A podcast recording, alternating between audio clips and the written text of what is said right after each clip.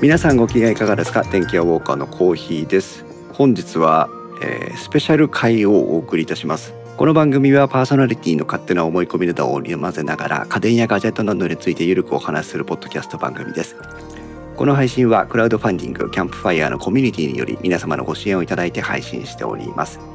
収録時点では今回も少し不思議ないと藤子 F 不二雄先生の描く物語 MCU ラジオゆうすけ様をはじめ合計11名の方にご支援をいただいております。ありがとうございますご支援の内容に関しましてはこの番組のウェブサイトインスタウェブでご案内をしております。もしご協力いただけるようでしたらよろしくお願いします。またリスナーの皆さんとのコミュニケーションの場としてチャットサイト Discord にサーバーを開設しております。こちらはポッドキャスト番組ウッドストリームのデジタル生活と共同運用しております。よろしければご参加ください。Discord サーバーの URL は番組のウェブサイトにリンクが貼ってありますし Twitter でも、えー、公開収録の前には告知をしておりますのでぜひそちらも参考にしてください。ツイッターではハッシュタグ電気屋ウォーカーをつけてツイートしてください。電気屋の木は器の漢字を当てます。W は大文字でお願いします。ということで、まあ、前説を読みながらこう舌を鳴らしているというか口が回るようになって、えー、練習をしているっていう感じがありますけども私本日多少緊張を隠せない状態になっておりますが、えー、早速ゲストの方をお招きしたいと思います。えー、ウェブディレクションやってますラジオからというご紹介がいいのかなと思いますけども、名村真司さんです。よろしくお願いします。よろしくお願いいたします。はい、よろしくお願いします。電気屋ウォーカーを聞いてくださってる方には、またあの、まあ、たまにやるんですけど、電、家電テーマ全く絡まないゲストみたいなのが 時々来るんですが名村さんも家電とは一切関わらないですよねいや、まあでも、IT 屋をしてるので、好きは好きですよ。あそうか、ありがとうございます。はい、そんな風に言っていただけると嬉しいんですが、まあ、ご存知ない方も多いと思いますので、まず名村さんのご紹介を簡単にさせていただきたいと思うんですが、えー、冒頭でもご紹介したように、えー、ポッドキャスト番組、ウェブディレクションやってますラジオというのを毎週金曜日に配信をされていらっしゃいます。これが、えー、テーマとしては、まあ、ウェブディレクションというふうに頭についてるわけですから、ウェブのお仕事に関わる話をしているわけなんですけども名村さんウェブディレクションって一言で言うとどんなお仕事なんですかね？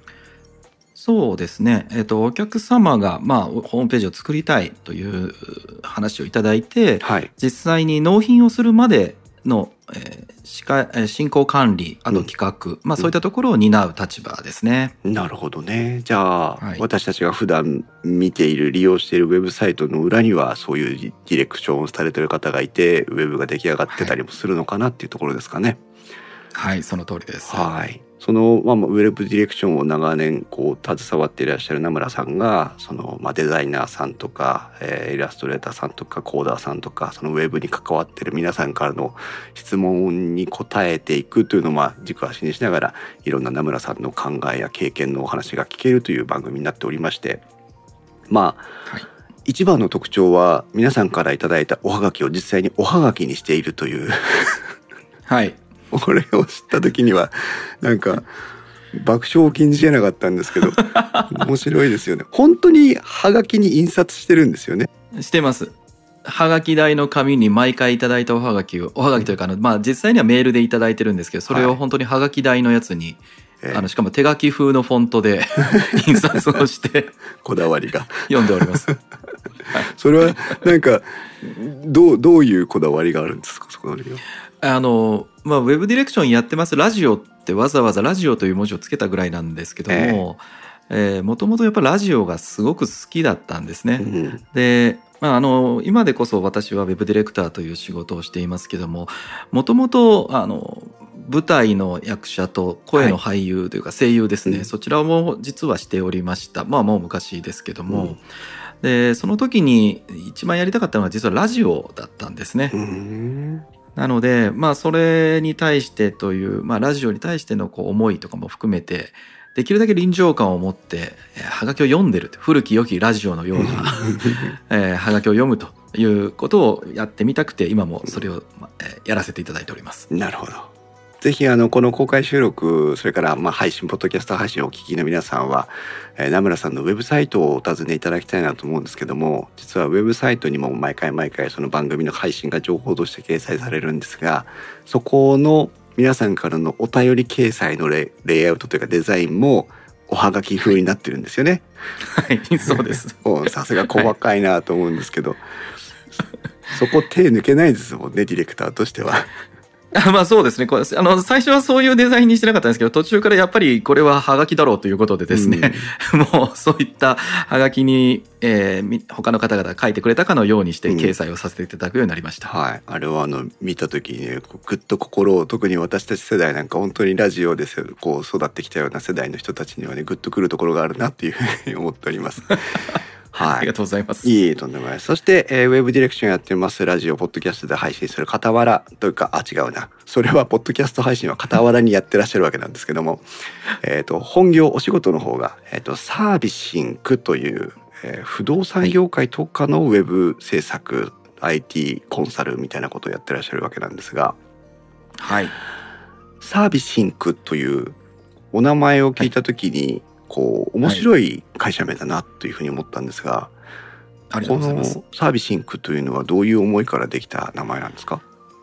えっ、とこれはもう造語なんですけども、はい、サービスというのとそれを考えるということで、うん、シンクという言葉でですね、それを合わせた言葉として、うちの社名がサービスを考えていく、うん、えー、まあ、まあ不動産業界特化というのはやってるんですけどあのやはりお客様からホームページを作りたいって時により良いものを作るとか、うん、もっと言うと、うん、顕在化してない潜在的なニーズとかをやっぱ僕らはちゃんと拾い上げていかなければ、うん、ただウェブを作るだけ。でもそれはきっと面白くないねっていうことなので、うん、えー、それらをこう具現化するというような意味も含めて社名にサービスを考えるサービシンクという形にさせていただきました。なるほど。不動産業界特化っていうのは、はい、こうえウェブを作ってるんだから他の業界だってできますよねというのが一つ素朴な疑問であったんですが不動産業界に特化してるっていうのはどういうことなんですか？あのこれはもう私の経歴ですね、うん、あのこの仕事始めて私は27年目ぐらいにはなったんですけども、はい、えっ、と23年前だから2000年の時に、不動産検索ポータルにホームズ今はライフルホームズというサイトがあるんですけども、うん、そちらの早々期の頃にから関わっておりました。でなるほど。はい、うん、で当時はその不動産をやりたかったというわけではなくてあくまでもホームページを作る仕事をしたいなというところで、えー、そこの会社に入ってたんですけども、はい、まあ、その後5年そこで勤めて、えー、別の会社に転職をした時も、やはり不動産に関わる仕事がすごく多かったんですね。うんで独立をするに、まあ、そこの次の会社も5年いてで独立したのが今の会社なんですけどその時の自分の USP ユニークセールスポイントで要は強みですよね。これって一体何なんだろうっていうことを改めて考えた時に、うん、足掛けやっぱ10年やってきた。でおそらく不動産という中でもこれを聞いていただいている方々にはちょっと想像がつかず全部まとめて不動産に感じるかもしれませんが、はい、一軒家とマンションであとは事業用と実住といういわゆる住む家ですよね。うん、で投資があったり事業も賃貸仲介会社とまあ管理会社さんがあるかとかまあそういったいくつかカテゴリーがあるんですけどおそらくほぼ全てやってるんですよ。おなるほど。はいなので今は弊社の方では不動産業界特化というのが今の強みですけども、ええ、人材紹介の会社さんのサイトで、えーと、画面設計全部やらせていただいたり乳製品の大手の会社様の、まあ、システム開発をお手伝いさせていただいたりということもまあしてはいますのであなるほどもちろん、はい、やるのはできるんですけどもやっぱり会社の強みとしてどこなのっていうところの軸足が今不動産業界という形にさせていただいています。うんなるほどよくわかりました。なるほど面白いですね。そして、えー、名村さんは、えー、このポッドキャストそれから本業のサービシングのお仕事をされていながらまた、えー、また別の活動もいろいろやってらっしゃるんですけどもその中でやっぱ名村さんのこう名村さんたらしめてるというか名村さんの代表的なこう活動の一つとして結構勉強会セミナーを積極的にやってらっしゃる印象が私にはあるんですが。はい、この辺りも、ねえー、あの、はい、なかなかまあ、社員に対して、まあ、あの名村さんは、えーと、経営者ですから社員に対して、まあ、教育をしていくとか思いを伝えていくっていうのは、まあ、当たり前にあるのかなと思うんですけど、えーと、はい、社員じゃない方に対してそのオープンにあ、うん、セミナーを開いていくってことを活動されてるっていうのはこれは何かこう思いがあってやってらっしゃるのかな？そうですね。これはまあ一つあるのはあのウェブを作る仕事自体がやっぱりこうまだあの世間的に歴史が浅いわけですね。うん、で、えーと、更新育成っていうほどではないんですけども、うん、やっぱりこうそれを担う人たちを増やしていきたい増やしていかないと、えー、なかなか業界がうまく回らないだろうと。でこれはもう2000年99年2000年ぐらいの時にいろんな方々とお話をしていった時に、当時ウェブデザイナーという言葉はすごく広まったんですね。はい、でも仕事を回す人がいない、まあ、今で私がやってるディレクターと呼ばれるような仕事の人がなかなかいない。で育たない、うん、育てるスキームもないみたいな、うん、でそれがおそらく次こうウェブを作っていくとウェブか。ウェブそのものを広げていくときにボトルネックになるよねっていうことをこう考えていて、うん、だとしたらまあえーと、自分たちの経験であるとかっていうのを何かノウハウという形で体系的にまとめることができたのであればそれを次の人たちにあの伝えていくっていうこと自体はきっと何か意味があるし有益だろうというところで、うん、えーと、お声がけをいただいている限りずっと今もやらせていただいている感じですね。なるほどね。ぜひ一度参加してみたいなと思いつつあの なかなかあの勇気とチャンスがなくてでもなんかねそういうなんだろうな。心の狭い私からしてみればですよ。自社のノウハウを公開するわけですから、はい、まああの無料ではないですからね、はいはいはい、有料ですから利益は絡んでいるものの、おそらく名村さんのお仕事全体から見たら別に利益というほどのことでもないわけですから。そうやってその自分のノウハウを公開してしまうということはそのサービシンクとか名村さん自身のノウハウを流出させてるとも取れないわけ、はい、あの取れるわけじゃないですか。そういうことに対して積極的に活動していくっていうのはすごいなと思うんですけど。いやもうあの一つあるとするとあのウェブはあのままあ一般的にブラウザで見ていただいている部分っていうのは、はい、右クリックをしたら要はソースを見るってやったらほとんどのことが見えてしまうわけですね。そうですね。で、うん、それをコピーしてペーストしてやればなんとなくそれっぽいものはまあ使えてしまう、うん、これはもう僕がこの仕事を始める前というかウェブに関わった93年94年ぐらいからもずっとそれはあるわけです、うん、もちろん最近はすごく複雑な作り方をしているものもあるので昔ほど簡単だとは言わないんですけども、ただ何でしょう工作機械を作ってますみたいな話だともうそれを何千万かけて買って分解してっていうようなレベルから考えるとやっぱりその情報をこう隠し持っててたとしても、誰かが結局オープンにするとしたら自分がその第一人者になってる方が最終的にはえー、業界のまあ一番前にいるよねっていうこととか含めた時には、うん、僕はメリットの方が大きいんじゃないかなと思って、まあ、あのセミナーという形でも別に教えてるって感じですね。なるほどね。そうか。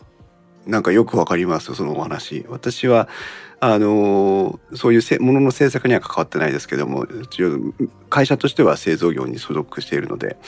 あの技術自社の技術を守ることっていうのは結構大事な命題なんですけど、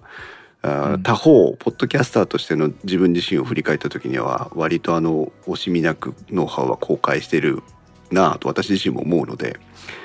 はい、うん。なんか通じるところがあるような気もします。ありがとうございます。そんな名村さんでございます。皆さんもぜひご興味がありましたら、はい、ポッドキャストなりウェブサイトなりを見ていただいて、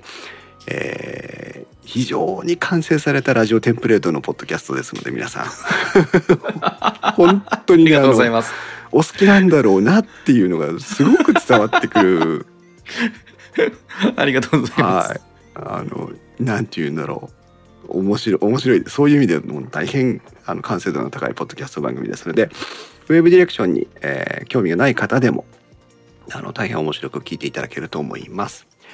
そんな名村さんにですね、えっ、ー、と今日まあ簡単にざっくりと言うと、まあ、仕事人というふうに私は一応タイトルをつけたんですけども仕事人成長のヒントということで、えー、私が今日々思い悩んでいることがちょうどありましてそれをスタンド FM の小平寺の方で、えー、独り言のようにつぶやいていたのを聞いていただいたというのが、まあ、今日の経緯なんですがざっくりと皆さんにそれをまあご紹介していきたいと思いますが、あとまあ、成長ってまあ、会社勤めお仕事やってる方であればフリーランスであろうと自営業であろうと会社勤めであろうと、まあ、経営者さんであろうと従業員であろうとその必ずなんかどこかで頭にこうよぎってくる言葉の一つかなというふうに思うんですけども、うんうん、あ組織が組織の中に所属していると私は会社員ですから会社員として、じゃあみんなが成長していく組織ってどういうところなんだろうねというのを少し考えることがありましてそうやって見た時に、えー、よく聞くのが、えーと、とモチベーションが低いから仕事ができないんだ成長ができないんだとか、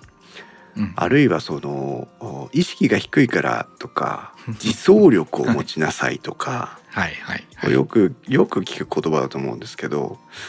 大体、うん、その、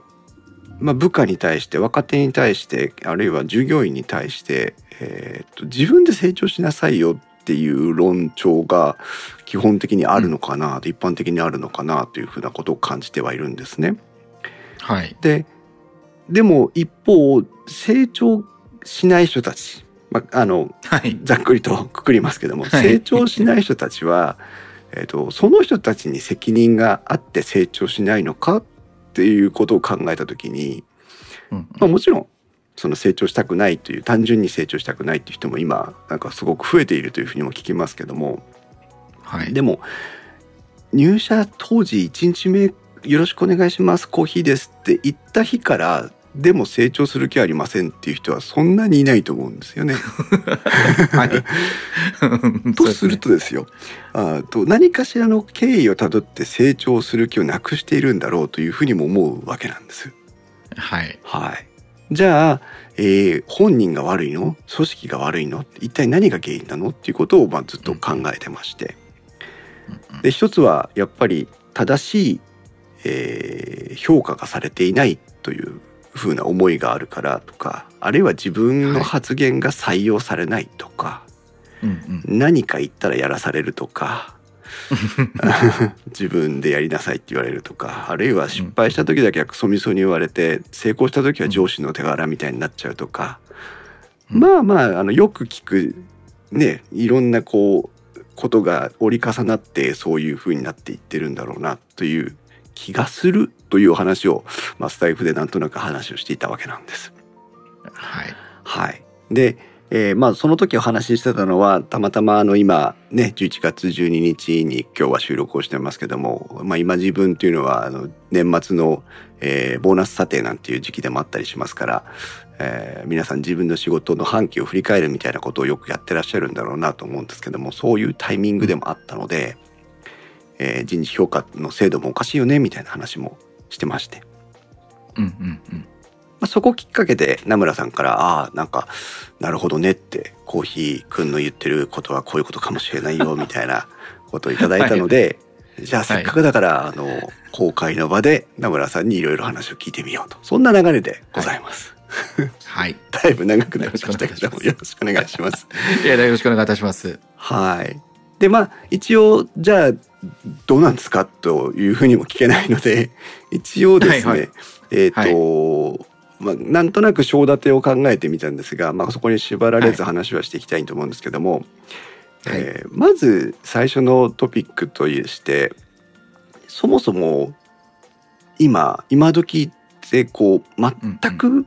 会社人と仕事人として成長をしたくないとまで言う人？その自分自らの意思で成長はしたくありませんっていう人もいるというふうに聞いておりますが、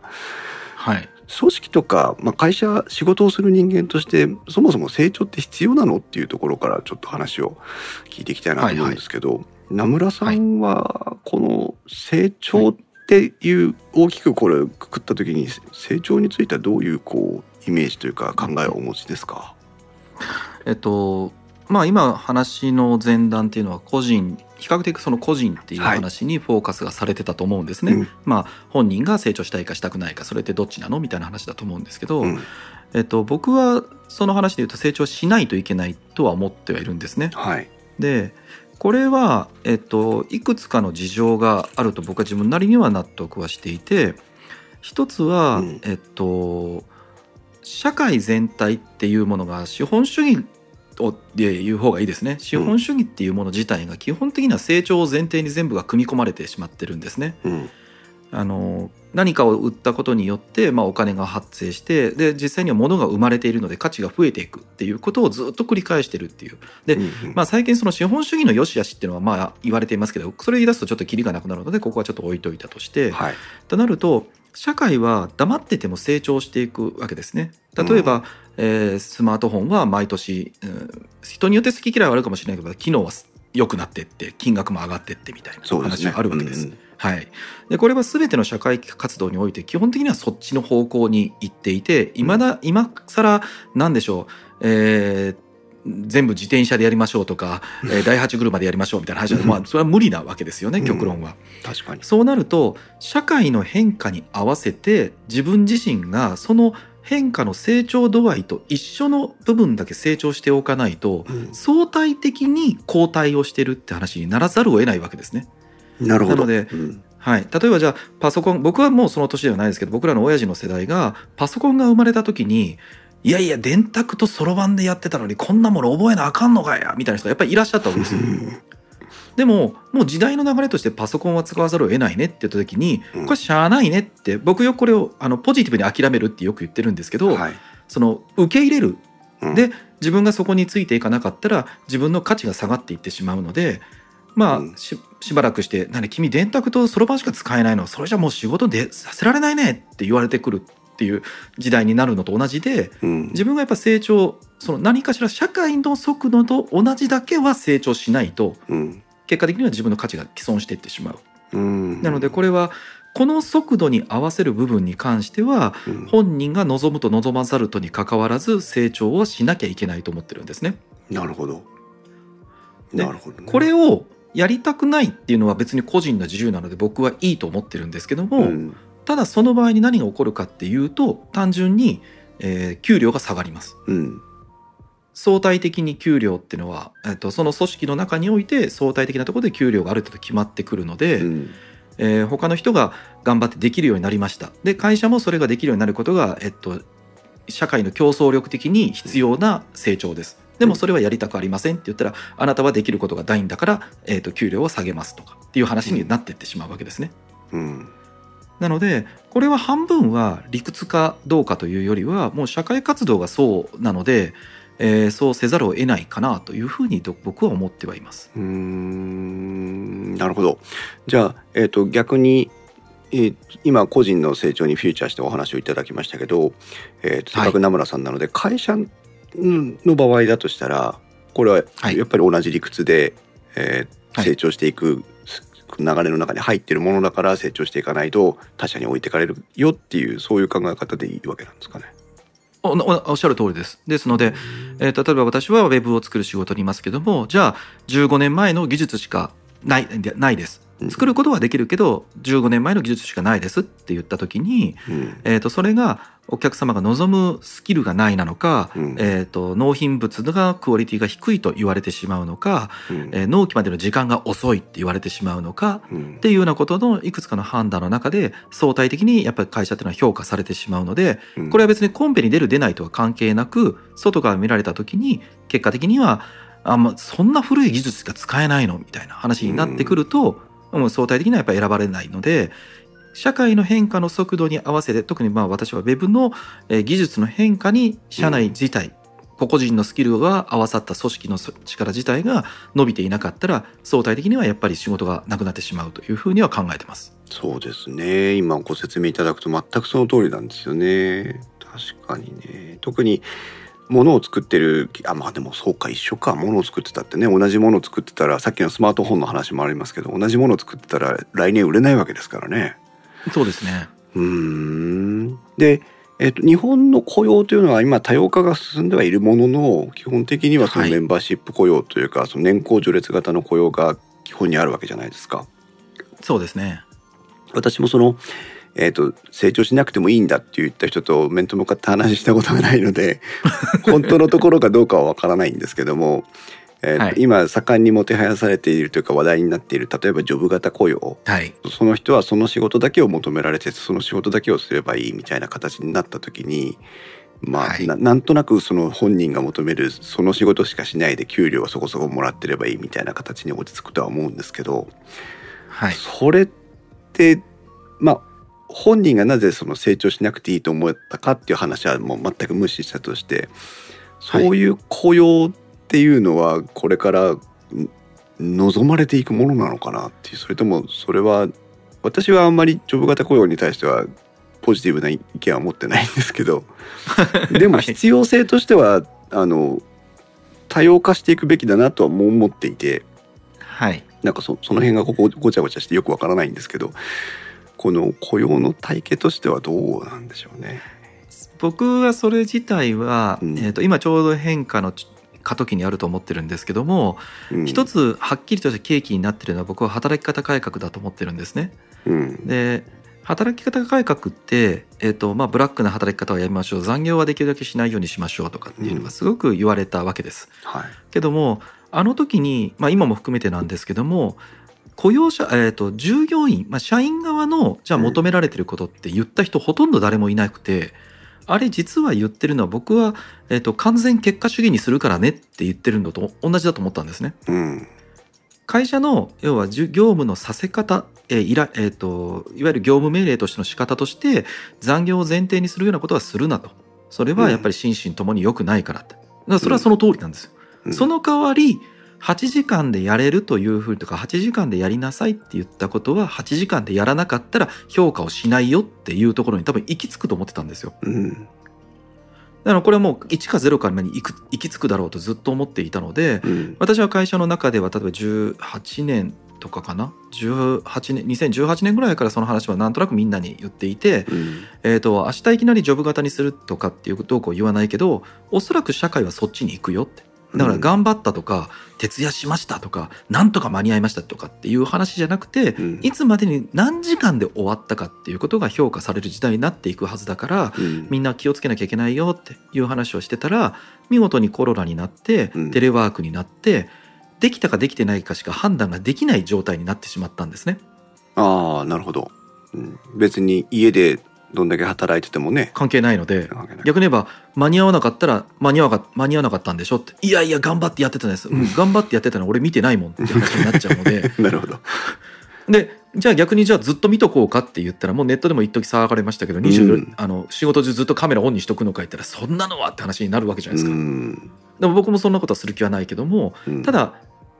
本当にじゃあ5時までねって言ったことが5時までに終わらなかったら終わらなかったんだね。じゃあ終わらなかったから0点って言って以上みたいな。っていう世界になるだろうなと思ってたので、えーと、コロナで一番最初の緊急事態宣言が出た前日に会社全員全員に、ね、言ってた通りに強制的になってしまったので僕は君たちが頑張ってるっていうことを納品したとか、いや締め切りに間に合った以外で判断できなくなっちゃったんだよ。したいんだよ。頑張ってるのは僕は評価するんだけど見れなくなっちゃったからさって。これはでもずっと俺が言ってたことだよねって。なのでみんなその今までもずっとやってくれてたけど家にいたからといって、えーと、期日を守るとかっていうことはできるだけ本当に気をつけてやってほしいんだっていうお願いをみんなにしたんですよ。うん、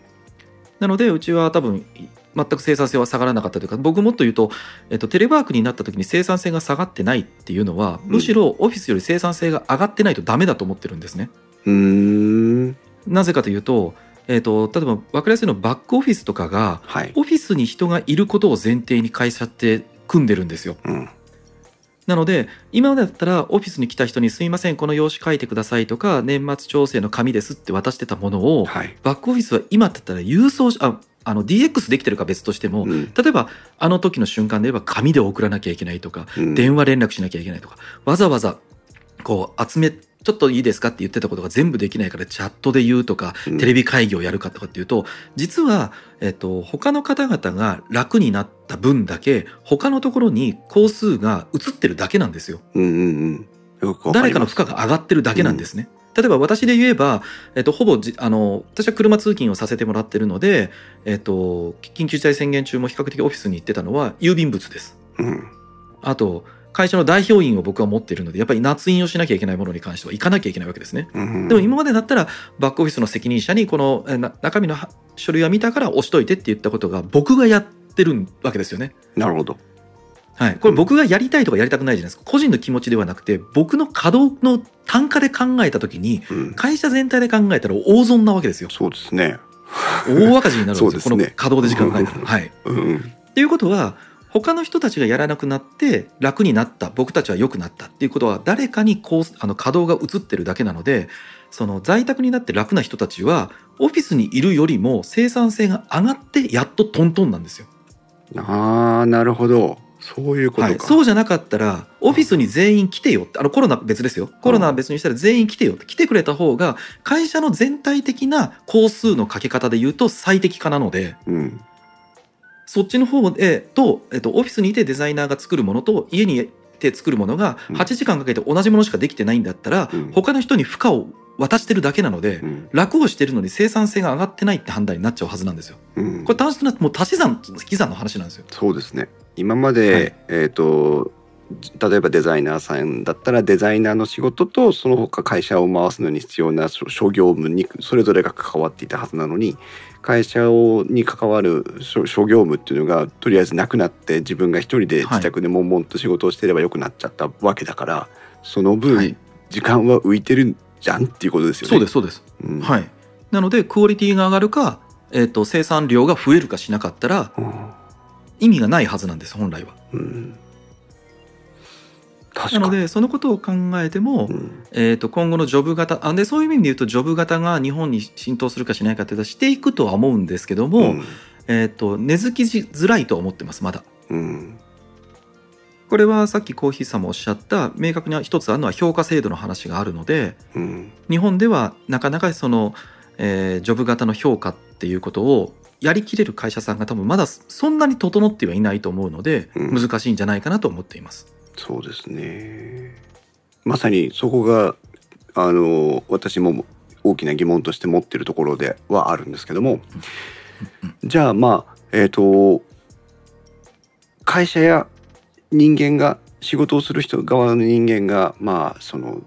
時間の経過に伴って社会の成長に伴って自分もまあ一定程度成長していかないとそれは相対的にはマイナスだよという。だからこそ成長というのはそもそも必要なんだということはよく分かりました。で、えー、他方、えー、給料が上がらなくてもいい。何だったら減ってもいいから自分の成長は望まない。ただ与えられた仕事だけをただ黙々とこなしていくだけの生活がしたいんだと。私は仕事に対して何も求めていないんだという方もまあ中にはいて。でもその人が、えーと、本当にそもそも成長を望んでいなかったのかあるいはこうこうあなんていうんですかねあの家庭で仕事のに携わっていく過程の中で徐々に徐々にモチベーションや仕事に対する気持ちを失っていって、えー、そういうふうになってしまったのかっていうのはこれはまだわからないよって話があり、じゃあその人のモチベーションその成長の意欲とかあるいはその組織として成長していくための理屈理理屈付けをその方法論を考えていこうと思った時にどうしていったらいいのっていう話に移っていきたいと思うんですが、はい、まあそのどうかな？どういう展開になるのかな？まあ人はなぜ成長できないのかっていう、えー、テーマ2つ目のテーマになります。うん、はい。まあ私が今思ってたことはあおそらく皆さんの今日公開収録なんかにご参加いただいている皆さんは、えーとまあ、自営業の方もいらっしゃいますね。フリーランスの方もいらっしゃるし会社勤めしていらっしゃる方もいらっしゃる。業種は様々ですけどもえー、自分たちの見える範囲のことをこうちょっと思い描きながら皆さんもポッドキャスト聞いていただいてる方も、えー、想像しながら聞いていただければいいなと思うんですけどもうんと組織って人数にかかわらず割とみんなで一生懸命成長させないようなこう足の引っ張り合いをしてるような感じっていうのは中小企業には本当に多く見受けられるなっていうふうに感じていて。なるほど一番大事にされていることは額に飾ってあの神棚に祀って毎朝毎晩手を合わせているのは何かといえば昨日と同じ今日というのがあの毛筆で書かれているような気がしてそして はい、ええ、そしてあの人と同じことをするということがもう一番こう大事にされているっていうのが割と社会にははびこっているんだろうなっていうのがあるんですよ。そうすると例えば「ん？これって別にこの仕事いらなくね？とか、うん、なくてもいい仕事だよね。これなんか一生懸命みんなで回覧に反抗して回ってるけど、別に今メールで同じ内容 PDF で一括送信してるんだからなんで反抗をしてんのとかさ、言った時に、あ、課長これ反抗ってどうだ大体見てもないし、課長は。めくら版をしてるだけなんだから、やめたらいいんじゃないですかって言ったら、めちゃくちゃ怒られたりするわけですよね。なるほど、なるほど。はい。もうこのネジの締め方おかしいよね、みたいな。ここってただ、こうやってすればネジ締め、そもそも締めなくてもいいじゃん。これネジ締めるのやめませんって言ったら、俺がどんな気持ちで毎日このネジを締めてると思ってるんだ、みたいな 謎の絡まれ方をして、まあ、ボコボコにされる、お前はなんか仕事もわからないくせにそんなことばっかり言ってねでって、だったらさっさと帰って寝て残業してこれ勉強しろみたいなこと言われて、で、もう、どう、ね、すりつぶされていくというのが結構日常茶飯事あるのかなと思うんですけど、えっと、どっちから話したらいいんだろう。組織として社員が成長していくための仕組みって何かっていう話と、まあ、個人として組織に負けないで成長していくにはどうすればいいかっていうなんか2つのこう道から山を登りたいなと思うんですが、はいはい、どちらかお好きな方から？ね。えー、これはじゃあまあ組織の方からにするとですね、はい、これはもうすごく根強いもん根深いか根深い問題だとは思ってはいます。うん、というのがえっとまあこれ多分ジョブ型っていうところとかまあさっき私は完全結果主義っていう言葉をちょっと言いましたけどそこにも近いと思うんですが、はい、えっと今の、うん、そう中小企業で、まあ、それなりに社歴がある会社さんで実際にだから評価者と呼ばれるような人たち部長職であるとか課長職であるとか、うん、えー、もっと上の代表でもいいですそういった方々がいわゆる高度成長期の時代に、うん、えーと、働けば売り上げが上がるっていうような状態だったわけですね。なので、うん、数値化された目標に対してっていうのは営業マンは営業数字っていうのは確かにあったかもしれませんけども、うん、それ以外の人たちっていうのはもう何でしょうやれたかやれなかったじゃなくてやらないといけないぐらいたくさんやることがあったっていうことを日々過ごしてきたので、うん、どのように評価するかっていうことが、うん、結局上司との中で定量化できてるものがほとんど多分ないまま来てると思ってるんですね。なるほど。なのでさっきおっしゃったみたいにそのネジの締め方とかそもそもこのネジが締める必要はあるんですかじゃなくてやってたことをちゃんとやり続けていくんだよと、うん、いうことの方がやっぱり重要だっていうことで、うん、そこはある種何でしょう思考が停止してるという言い方は僕はあんま好きではないんですけど、まあ、そこに多分近い状態になるわけですよね。うんでもう一つは人、えーと、組織というのと個人とも両方になってくるんですけど日本人がその1か0かで人を評価するっていうことに慣れてない文化の、うん、国だったっていうのが僕は思ってることなんですね。はい、要は誰かが、えっと社会あとテストの点数だったりするとそれはもう明確に点数にはなるんですけども、はい、どっちが優劣がありましたかって時に、うん、いやもう100%君は負け。あのこっちの人が勝ちっていうものはスポーツ以外のところとかでそこまで言い切ると角が立つと。うん、はい人はがん彼は彼なりに頑張ったところがあるんだからそこを無限にして確かに勝負は負けたかもしれないけど、うん、全否定するのそれはみたいな、というところはやっぱ多いと思うんですよね。多いですね。それは言われる方も俺こんだけ頑張ったのにただ負け一言で終わりなのみたいなものもあれば、うん、言う方もいや君は負けっていう風に言わないといけないけど、言われて、なんか角が立ってこの人に恨まれても嫌だから、いや、頑張りましたね。だからね、えー、いい試合だったと思います。みたいなことを言わざるを得ないみたいな。なんか、言ってしまうとシャンシャンみたいな。っていうのがずっとその文化としてもあったと思うんですね。それは人をおもんばかるっていうふうに言えばすごくいい側面はあるんですけども、うん、まあ、0か1かっていうところで判断をしなきゃいけなくなった時にはそれがなかなか足かせになってくる、うん、ということは定量的に人を評価するっていうことが、うん、やっぱりうん今の50代60代の方々の中では、うん、比較的中小企業の中でやっぱりそれが多い。ということは、えーと、評価制度がちゃんと納得感があるものを作りづらい。ということは、結局上司に気に入られて鉛筆なめなめの時に、えー、こっちの人がいいねってやっぱりあいつは俺の言うことを言うことよく聞いてたからちょっとこう手心加えてやるか、みたいなところを、えー、周りは思うので、うん、結局ごますりをしなかったら評価されないよねみたいなところに陥ってるんじゃないかなっていうのが思ってることですね。そうですね本当にそこですよね。私もあのあんまりそういうこうよいしょしたりするのは嫌いな方なので今までもやってこなかったんですけど、はい、あの仕事の内容に関わらずやっぱりなぜか知らないけどいつも仲良く雑談をしている人の方が評価を受けてはい、そして仕事は頑張ってるんだけどもその人付き合いあんまり積極的じゃない人は評価を受けないっていうのはもう目の当たりにおそらく皆さんもしてると思うので、まあ、おっしゃった通りだと思うし、うん、今名村さんからお話を聞いててはっと思ったんですけどその高度成長、はい、経済成長期の人たち私たちの今の会社の上積みの方にいる人たちはそもそもえーと、働くことが大事で、えーと、はい、会社を休まずに来て朝から晩まで働いて残業もなんか時計が回るまでやっていくことで要は仕事に時間をかければかけるほどそれが売り上げになってた人たちでそうです。でえっ、ー、と細かく評価をする必要もなかった時代だったのかなっていう感じを、おっしゃる通りです。お話から聞き取れました。そうするとあの先輩の上司の言うことを聞いてただ働けっていう理屈がとてもこう合理性を持ってくるという。そうですね。その当時は多分きっと、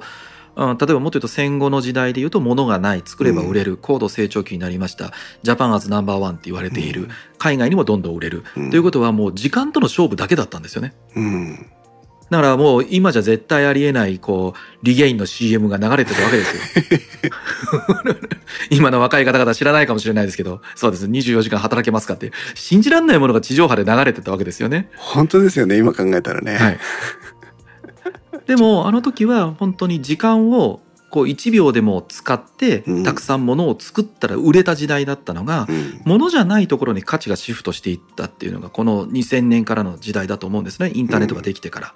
うんそうなると時間対価ではもうイコールではなくなってきたっていうことになった時に、どういう評価をするのかっていうことが空白のままずっと来てしまってる。これは別に IT だけ IT も実際そうだと思いますし、なぜなら IT はもともとは、えーと、私が学生の頃にこの仕事ができたと思ってるんですけども、うん、他の製造業えーと、成熟してた製造業とかの、えーと、評価制度をなんとなく評価ってこうやってやるのかなみたいなものでそのまま踏襲してるからです。うん。そっかなのなので我々の業界でも同じように結局、えー、頑張ったとかっていうようなことが評価軸になってくるので、うん、みんなそれでなんでだろうなって多分思ってらっしゃる方多いと思います僕も。そうですねタイムラインからおさんまるさん、はい、なんだか歪んだジョブ型が定着しそうな気がしますね。同じくイクラムさんから提案ってタイミングで同じことを言っていても通る時と通らない時がありますね。はい、これは別のところでちょっとお話をしたいと思います、ね、はい。それから熊さんが評価制度は社内政治の活動の評価という。業績じゃないよっていうね、はい、そう。じゃあまあ、えー、と今までそのいわゆる本当に働けばよかっただけの時代の人たちがいざ人を評価しなきゃいけないという立場になったあるいは社会が人をきちんと評価していかないといけない時代になった時にその自ら経験してないがために人を評価していくことができない。だからこそ今のような状況にあるんだという一つのまあ説があったとして、はい、じゃあえー、いかに評価をしていったらいいのっていうところがこの次の、まあ、疑問になってくると思うんですけども、はい、評価の評価制度の、まあ、定量化の欠如っていうのは、はい、まあ言われれば、まあ、なるほどねとは思いますけどじゃあどうしていくはい、いくべきなんでしょうかね。これはだからすごく難しいです。あのうちの会社はまあ今日こうやってお話をさせていただいてて、うん、えー、リスナーの方々はじゃあお前の会社はどうなんだっていうことをおっしゃると思うんですけども、はい、えー、評価制度作るのに丸3年ぐらいなんだかんだかかりましたね。うん特に私の会社はあの物を作っているので、えっ、ー、と例えば IT の僕らの仕事で言えば役職名でデザイナーっていうのと分かりやすくてエンジニアっているのですね。はい、でエンジニアはちゃんとバグがないものをいつまでに納品するっていうと、うん、まあそうね、プログラムの中身を1行ずつまで評価するわけではないので、少なくともまあ、多少作り方が下手だったとか、うん、処理が重たいようなこと書いてるねとか、センスがないっていうのがあったとしても、バグがなければ一応納品はちゃんとできるわけですよ。はい。で、難しいのがデザイナーだったんですね。うん。デザイナーは、例えばデザイナー本人がいいと思ってる。で、うん、社内の例えば担当の、まあ、営業なのかうちの会社だったらディレクターという仕事ですけども、うん、このデザインはいいねってこれでいこうって言ったとします、はい。うん、ここまではいいデザインなわけですよね評価的には、ね、はい。でもクライアントにじゃあ出しました時に向こうの人が「いや赤じゃなくてねごめん青なんだよね俺の気分」みたいなこと言われた時に このデザインの評価はどうなるんですか、ってことなんですよ。ああなるほど。難しいですよね。難しいですね。はい、だってデザイナーもいいと思ってるし社内の担当もいいって言ってるけども、うんお客さんがひっくり返しました。これ誰が責任あ誰の責任になるのか。うん、お客さんの責任。いやまあお客さんの責任なんですけどただお客さんの責任って言ったらじゃあ社内でそれって半年後に評価していいんですかね？だってそれで受注できなかった場合ですよお前んとこデザインダメだねもうごめんごめん発注しないわって言われた時にうん。デザイナーもいいデザイナーやっててクライアントもあー社内の担当もいいって言ってるけども、うん仕事になりませんでしたということは収入が入りません、ということは払う給料がないよってとこに行くのでそうですよね。評価はどうしましょうってことが宙ぶらりになっちゃうわけですね。わあ、難しい。はい、なのでここをどうしようかってことはすごく悩んでずっと今評価は評価制度を作りました。うん。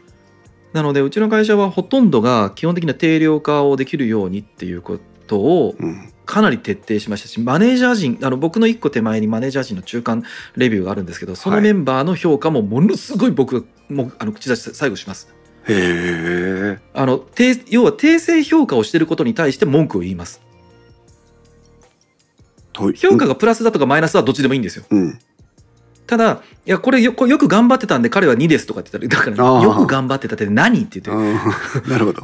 ごめんごめん意味が分かんないってう言って、ん。な何を頑張ったのってみんな頑張ってるの知ってるよ俺はみたいな結局、定量化の評価が似合ってないよっていうことのダメ出しをしてる。訂正評価じゃダメだって同じ例えばデザイナーが2人いた時に、うん結局なんで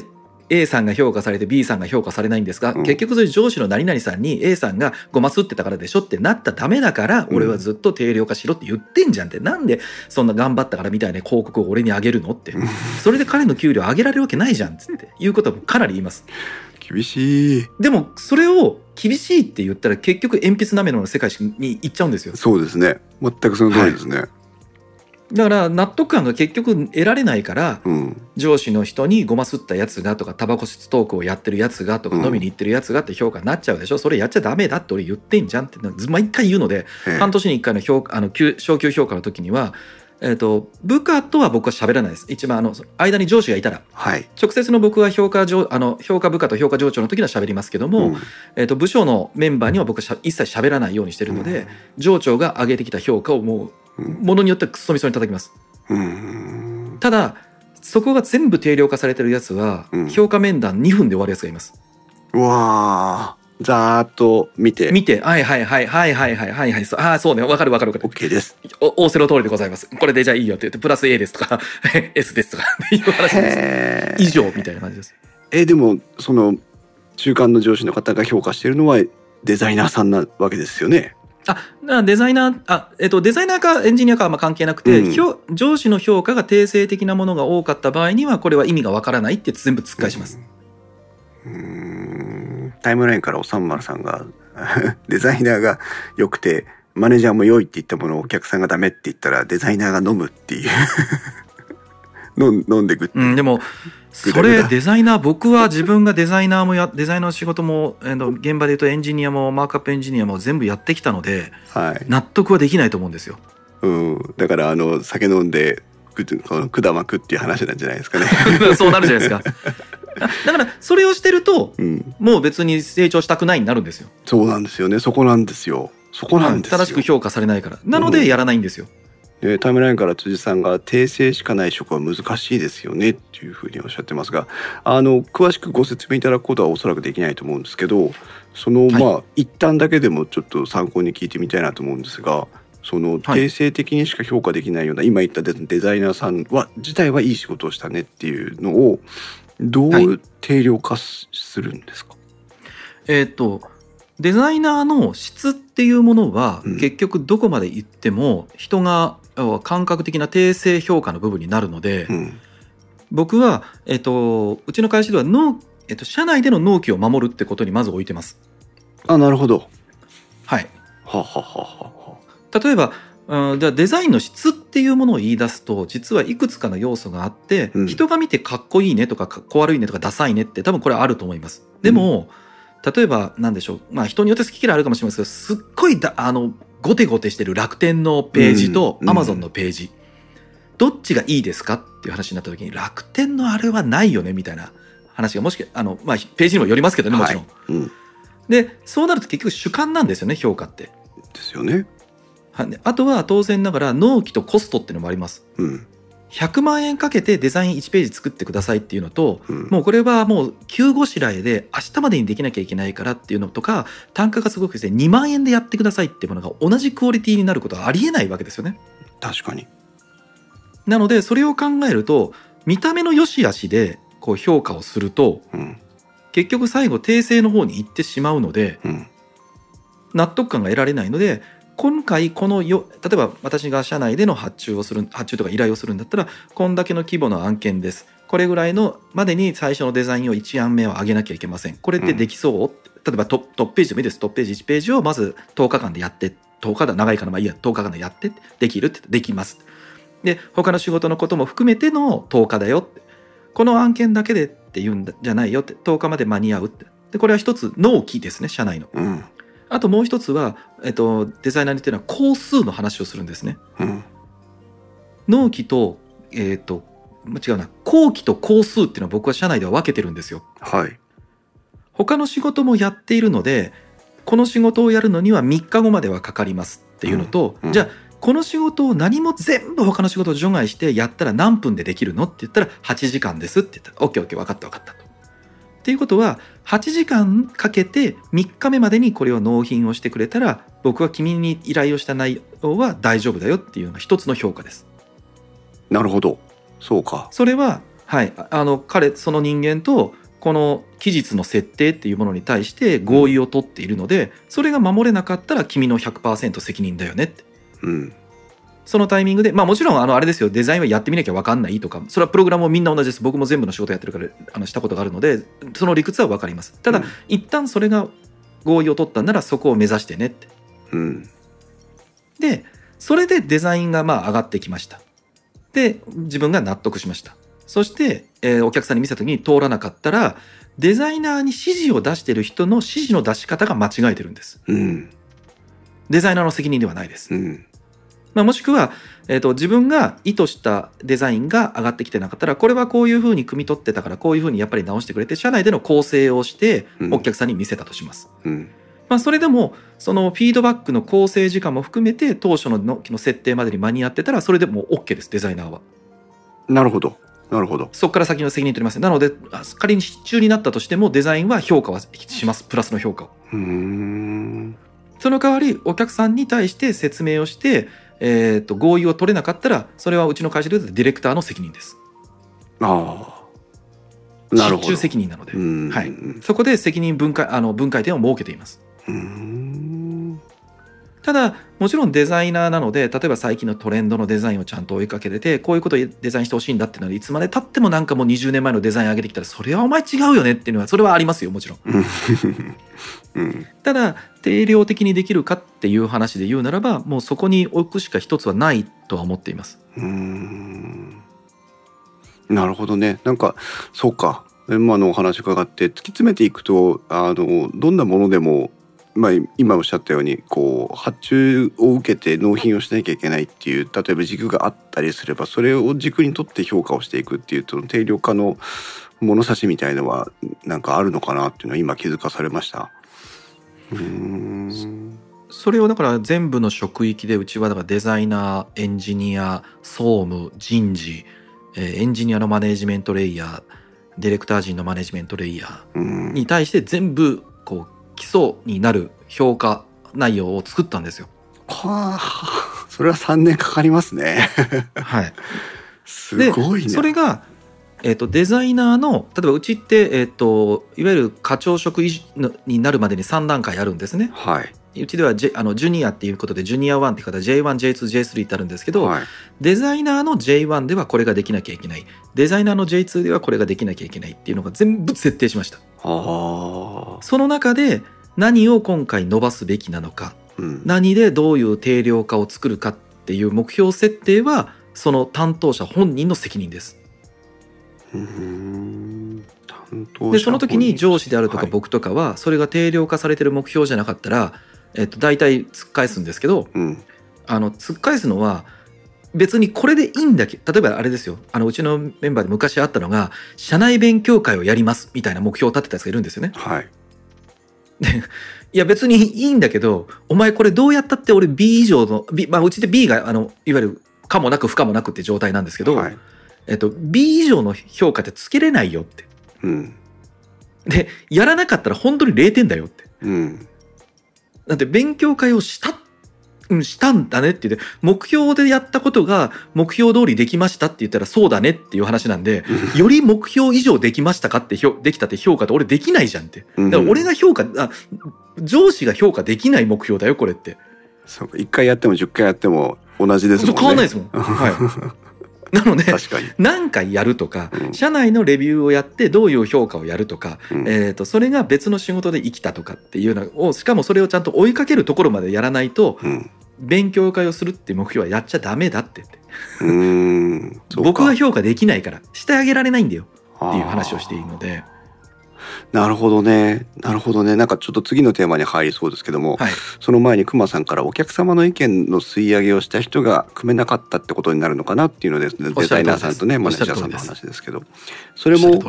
いらデザイナーさんの仕事の定量化を突き詰めて考えていった時に、うん、その成果物は期待通りのその目標で納品ができたんだから、うん、それ以上の部分はその次のマネジメントマネージャーとか販売営業の人たちの責任だよっていうことになるわけですからここで初めてなんかこう責任の所在がはっきりするなっていうのが分かったなっていう気がしますね。はい、あと、うん、ここう今のお話だけど実はもう一個社内ですごくこう禁止というか、はい、あ評価の時に必ずそれが発生しないようにという特にマネジメントと僕が意識してるのが、うん、えーと、責任の重複という言い方をうちはしてるんですね。うん、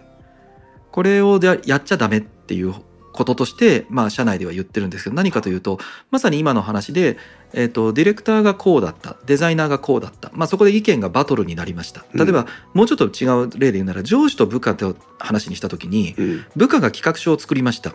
で上司が見ました。で上司は納得がいかなかったので「いやお前さ名村これもうちょっとこうやって直した方がいいよ。絶対こっちの方がお客さん気に入るから」って言って。で納得できないけど名村さんは直しました、うん、これをクライアントにぶつけました、うん、ダメでした。うん。これは誰の責任でしょう？うん仮に部下が作った企画の方が良かったんだよねってお客さんに言われたとしたらもうこれは確実に上司の責任になりますけど。ですよね。でもその部下の人が作っただけの企画はクライアントは見てないわけですよね。そうですよね。ただ最後にカンパケになったもので評価をするので、うん、そうなると多分部下の人は上司の何々さんが直せって言ったからじゃんってやっぱりそこ指摘されててえそれ俺の責任？多分心の中で思うんですよね。思いますよね。で上司はなんかまあ、うまかきっとなんか、まあ、全体的にダメだったし、まあ、俺のも良くなかったなって、これが日本的なシャンシャンで、まあ、まあ、なんかお前のもな、もうちょっとなんか本当はな、言いたいこといっぱいあったんだけど、俺がな、いろいろ直したけど、それじゃもうやっぱ難しかったなって、まあ、しょうがないか、今回はって、こう、なんか気づかないうちにシャンシャンになるんですよ。うん。もう本当にやりがちな話ですね。ですよね。これはうちはもう絶対現金です。へえ、じゃあもし仮に部下が持ってきた企画案に対して上司が疑問を感じた時はどうするんですか？で手直しをしろって言ったらその先からは全部上司の責任です。ああ手直しはさせられるけどっていうことなんだ。はい。18中に関しての最終責任は口を出して直させたやつの責任です。ただし企画は作っているのでそれが受注になった時には、えっと、部下の評価は必ずちゃんとします、うん、手柄は全部持っていくわけじゃないです、うん、ただ口を出したんだとしたら口を出した人が最終決定権が決定権者になってしまうのでそれをあなたが責任取りなさいって話になります。うん。タイムラインからお村さんが昔両方出してましたっていう、はい、自分が案と直された案とね 両方出してました。はいはいはい。まあそれができるシチュエーションならねそれもなしではないのかなと思うんですけどね。素晴らしい。うん、はい、でちょっと話を戻しますが、うん、その目標設定っていうことに対してものすごく今私悩んでまして。はい、えー、名村さんの会社では今はその目標は、えーと、本人が設定をするというお話がありまして、えーと、はい、非常に驚いているんですけども私は、はい、えーと、本人が目標を設定するからこそ今評価制度っていうのはぐだぐだになってるんだと思っていたんですよ。はい、でなぜかというと,、えーと、はい、最終的に評価を受けた時にまあプラス評価であれば誰もあんまり文句を言う人はいないと思うんですけど、はい、その場合にあったとしてもそのなんでもっとプラスじゃないの？要は俺はプラス50点だと思ってやってたけど上司からはプラス10点としか評価されなかったと例えばですけどね、はいはい、っていう不満もあるでしょうし、はい、これがマイナスに触れれば余計になるわけですよ。あの、はい、俺はまあまあまあ9大点取ってるはずだってなった時に上司からは「なんだこれ」って「お前これなのマイナス50点だ」ってこう言われかねない。わけですよね。はい、でマイナス50点って言われた時に、えーと絶対納得できないと思うんですよ。はい、ああこれは上司の言う通りマイナス50点だね。例えば納期も間に合わなかったとかあ、はい、そういう定量的な評価の評価の軸があったとしてもですよ。あの、はい、部下が自分自身で設定した目標だったらあとそれを上司に評価を受けた時に自分の、えー、設定した目標の真意も伝わっていない人に評価をされるからあ、はい、そもそも評価の軸が合ってないよねみたいなことになるんじゃないかっていうのが今日お話を聞く前に悶々と考えてたことなんですが、はい、まあ今のお話にね答えが多少入ってたような気もするんですけど。はい。いや、えっ、ー、と、目標は部下がするものじゃないですか。で、そこが、うんと、すごく誤解というか、なんでしょ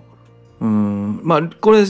結論としては両方に責任があるっていうふうに僕は思っ両方での部下にも上司にも責任があると思ってるんですけど、はい、まず、えっと、部下は上司に対して目標設定をするっていう目標まあ何でもいいですよ。目標設定会が何か設定されるわけですよね。目標設定を合意取るところが。うん、でその時に、えーと、部下が上司に対してうちの会社はですけどもうちの会社は上司が部下,、えー、部下が上司に対して目標を言う時にはこれは明らかにプレゼンなので、うん、説明をするのは皆さんするじゃないですか。上司に納得させなきゃいけないんですよ。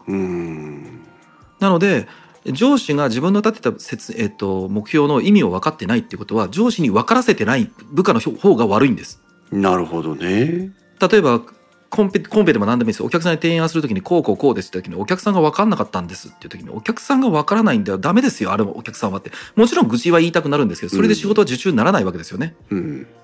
なので僕は自分がディレクターという仕事をするときにお客さんに、えー、相対するときには、説得をするっていう言い方をよくするんですね。うん、で言葉遊びかもしれないんですけども説得は説明をして納得をしてもらうところまで持っていってやっとだと思ってるんですよ。うん、みんな説明してるだけなんですよ。なるほどなるほど。うん、上司に納得させなきゃいけないんですよ。うん、それだけの内容として、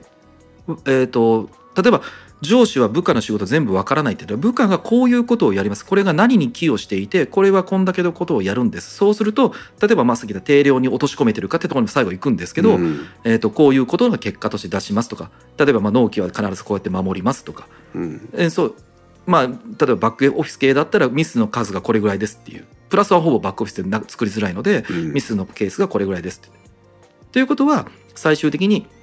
何かの作業をする時間がこんだけ削減できますとかっていうところに、まあ、落とし込めるはずなんです。っていうか、落とし込まなかったら、そんなもん上司が納得できるはの上司が、上司を説得できるはずがないんですよ。うん、で、上司は、あの、その部下の方々は、自分の仕事のことは分かれよっていうような状態になってるっていうから、上司にあの説明してるのに、うん、分かってくれないって言うんですよ。分からせるところまでやんなきゃいけないんですよ。意地でも首根っこ捕まえて。なるほど。上司が自分が言ってる言葉がわからないんだったら例えば僕 IT 屋さんがよく言われますけどカタカナ用語ばっかり言ってるとかコンサルがなんか適当なことを言ってて全然お客さんがポカンってなってるっていうのは、説明とかの場合には僕はもう絶対 NG なので、相手が分かる言葉にして説明するところまでしてやっと仕事だと思ってます。なのでもう一個上司側に責任があるのは分からないんだったら分からないって言わなきゃいけないんですよ。そうですね。はい。これ、ごめんごめん。それはどういう意味なの？って、それ何に寄与するの？それ定量化に最後僕が来半年後に評価するときって、何ができたら、えっと、まあ、例えば1、2、3、4、5で3が真ん中だったときに、何だったら4って僕は言ってあげたらいいの？なんて言ったら5って言えるの？何だったら2っていうことであなたは納得ができるの？だったら3の幅だったら、どこまでが3の幅なの、うん、っていうことを上司側は言わなきゃいけないんですよ。なるほど。そこが両方ができてないから、結局鉛筆なめなめみたいな話でプラスされても納得しないし、うん、その会社としては当然プラスをしたら給料が上がる。給料が上がるとアウトキャッシュが増えていくっていう、うん、あのいわゆる、えーえーと、製造原価が上がるとか販管費の中の給料が上がってくるってことになるので当然それは意味もなくやりたくはないわけですよね。うん。当然会社の収益が上がってたらみんなに返すとか昇給させるってことは全然できるけども、えー、それが見えない中でっていうとやりたくはない。やりたくはないから、えっと、あんまりプラスはしない、うん、でもマイナスは自分の感覚でいやこんなんマイナスでしょって俺からしたらありえないからみたいなことでマイナスをしてそこまでマイナスって言われるみたいな、うん、っていう話の乖離がどんどん生まれてくるんです。なるほどね。そうか。どっちも責任なんですよ。上司を納得させてなおかつ自分が納得をしていかなきゃいけないと思った時にやっぱり自分が設定する目標っていうのはある程度定量的に評価できるものになってなきゃいけないっていうのがなんとなくこう帰ってきてそこに着地はするのかなっていうのはよく分かってきて。うんそうか。納得させなきゃいけないのかという。で他方ですよ。やはりその上司も今そういうこう経験を積まないままなんとなく上司になってる上司っていうのは5万といて、えー、部下がこう設定しようとしている目標に対して、まあ、全く理解ができないまま「はあはああそう」みたいなことを言う人もいれば、はい、なんでそんなことするのみたいなことを感情論だけで言ってくる人もいるわけですよね。さっきの「出る杭は叩かれる」みたいな感じで。はいはいはい、そういう場合に、まあまあ上司が成長しなきゃいけないっていう話はとりあえず置いといてそれは自分でできることじゃないわけじゃないですか。その上司に対して自分がこうこれから半年後に自分の評価を受けるにあたって、えーと、きちんと定量的な目標を設定していこうと部下の側がたし考えた時に、えー、何か部下側から上司に対してアプローチできる、まあ、説得をしなさいとはいうもののあのそういう社風に今ないよっていう段階で何かできることってありますか、はい正直言うと多分難しいと思います。ああ、やっぱそうなんだね。はい。えっ、ー、と、よし、いろんな会社様でいろんな判断があるので、えっと、是々非々はあると思ってるんですけど、うちはいわゆる360度評価は絶対しないってもう僕は決めてます。うん、えっと、評価は必ず上が下に対、え、じゃ上が下をする、うん、上から下に対して絶対行う。下が上を評価させることは絶対しないです。うん、で、えっと、そのことを考えた時に最終的にその上司側が評価する能力が足りない目標設定に対しての、まあ、やり取りをする能力が足りないっていうのは最終的に一番上まで行った時に社長の責任です。まあそうなりますよね。今のその上司と部下の関係がそのまま一個ずつ上に上がっていくわけですもんね。上に上がるだけです。うん、そうです。なので、えーと、僕が一番最初に陣頭指揮を取って僕が一番最初に社外の研修も受けて何で評価するべきかっていう基準も作りでそれをもとにしてマネジメントレイヤーに対してこういう評価をするよって。だからいまだに人事も全部言ってますし、うん、だから今は社内にペーパーもあります。もう新卒であろうと中途であろうと入った瞬間にうちの会社でどういう評価をされるかっていうペーパーがあるのでそれを見せられます。で新卒とか新、えっと、20代ぐらいの中途の子だと、えっと、一番最初に半期の目標を立てたら僕じゃ、えっと、評価上長ではなくて人事が先にそれをチェックします。うんで、このて、可愛さもなんか、まあなんかちょっと冗談っぽく言うと、なんか僕の直接今部下が一人いるんですけど、はい、その子が入った時に人事が見て、まあ僕にその後に来たんですけど、これを、この目標設定さ別にこれで中身いいんだけど、これ人事の何々が見てるよねって言ったら、はい、そうですってって。やっぱりなんか言われたって、あの、この目標設定だったら名村さん絶対納得しないからこうやって書いちゃダメだよってすげえ言われましたって言われて、もうなんか僕はどういうかなと思ったんですけど、なので僕の評何をもって評価するかっていうことをちゃんと定量化しなきゃダメだよっていうことを、うん、あの必ず社内でも言うようにはしているのと、うん、僕がだから何でしょう部署単位であるとか、うん、まあ今のところ会社の業績自体は別にそこまでどうこうはないんですけども、えっ、と業績はもちろんあのあちょっと業績の話は後で持っておきます。その直接部署がどうこうというんではなくて中身は必ずちゃんと、うん、感情を入れずに評価しています。うんじゃあ逆にですよ。うんと、はい、努力とか頑張りの部分っていうのははい、評価しないという捉え方それは何を評価しましょう？何を評価しましょう？人、周りから見られた時に、うん、えーと、納得感がある頑張りとか努力っていうのを評価するのはどうしたらいいかなっていうとこですね。そうね。まあな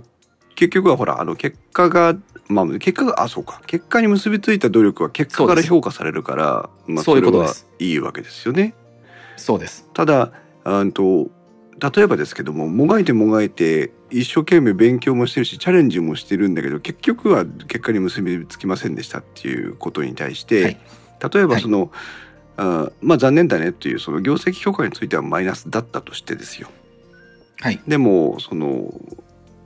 いろいろな挑戦をしてるっていうところは、まあ、隣にいて見てたとして、はい、そそこはもう評価されないんだ。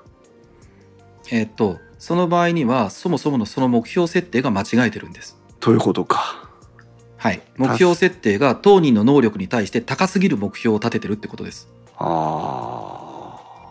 でこの時に今度上司側の方の半分責任が出てくるのが上司が部下から上げてきた目標を承認した場合には、うん、上司は部下の目標設定の承認責任が出てくるんです。うん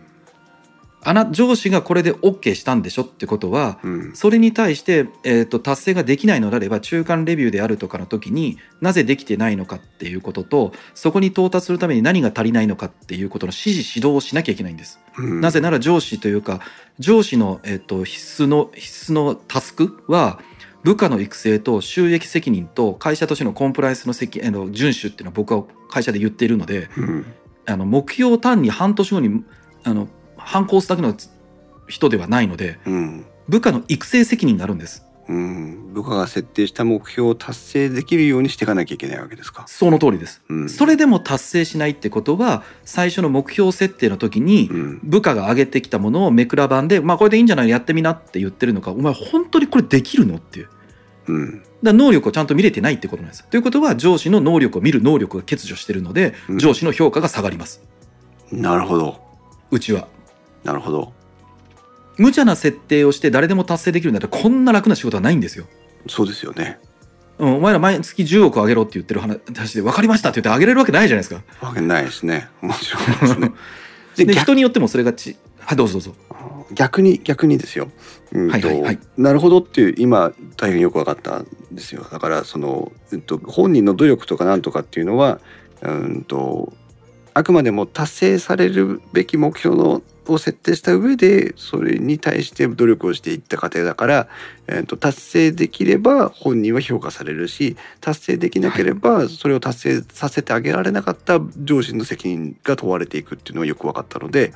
うんと、はい、努力だとか頑張りだとかっていうことを直接評価しなくても大丈夫だよっていうことですよね。そうおっしゃる通りです。おっしゃる通りです。そうなってくると逆に考えられるのが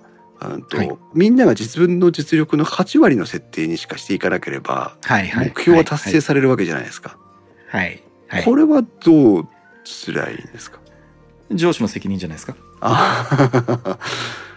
それを8割と言って三味線引いて達成できる目標にしてるのか、うん、本人が 105%110% の目標にしてるかっていうのは、うん、その前の半期とか、うん、それまでの、えーと、目標設定シートを見て、えー、と前前半期とよりもプラスの何かがないとダメなはずなんですよ本来は。うん、例えばまあ、うん、なんでしょう。営業まあ営業で例えば100世界の常識常識じゃないと世情が、うん、経済的な事情がもし変わらなかった場合とかの成長度合いとか考えとかぶどうまりも全部変わらなかったら前105個売れたものが次は110個売れなきゃまあ基本的に多分ダメだと。これも単純化してそういう数値にしたとした場合には、はい、それが前も105なのに今回もまあ105って言ってダメでしょって話なんですよね。ああなたにはノウハウもあって、まあ、場合によってはじゃあいやもう自分のマーケット自体がもうエリア的に限られてますじゃあ広げろよって話なんですよね。うん、だからそのなんで設定しないのって話ですよね。うん、なので110になるっていうことを自分で設定ができてないよねっていうことを目標設定の中ですり合わせていくはずなんです。うん、でそれを見誤っててなんかずっと三味線弾いててなんとなく達成して「いや俺達成して何だったら、えっと、目標よりあの10%以上上ですよ」みたいな、まあ、本にしたら100を100で頑張っただけなんですけど、目標設定が自分の能力の80だったからって言って、まあそうだなってもしそれが僕のところに上がってきたら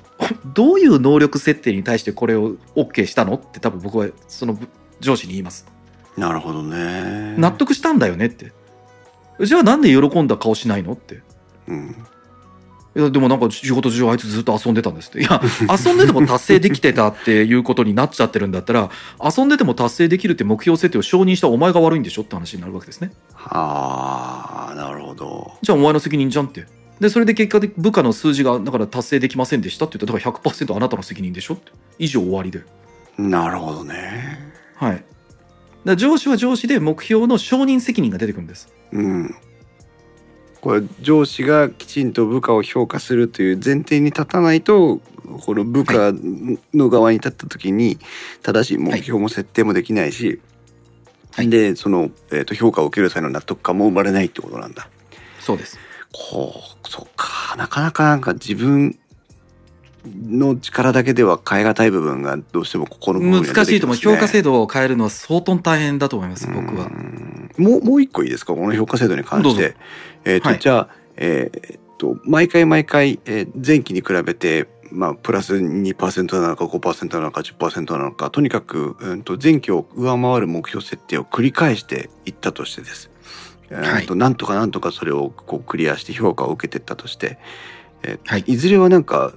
スーパーマンになってしまうような気がするんですけどなかなかそんな風に成長はできないわけじゃないですか。そうすると、成長の限界点みたいなところをどうしても迎えざるを得ない場合があると思うんですけど、はい、そうなった時って自分の評価ってまあ前期よりも上回れないとかってなっちゃうわけじゃないですか。はい、これはどうなりますか？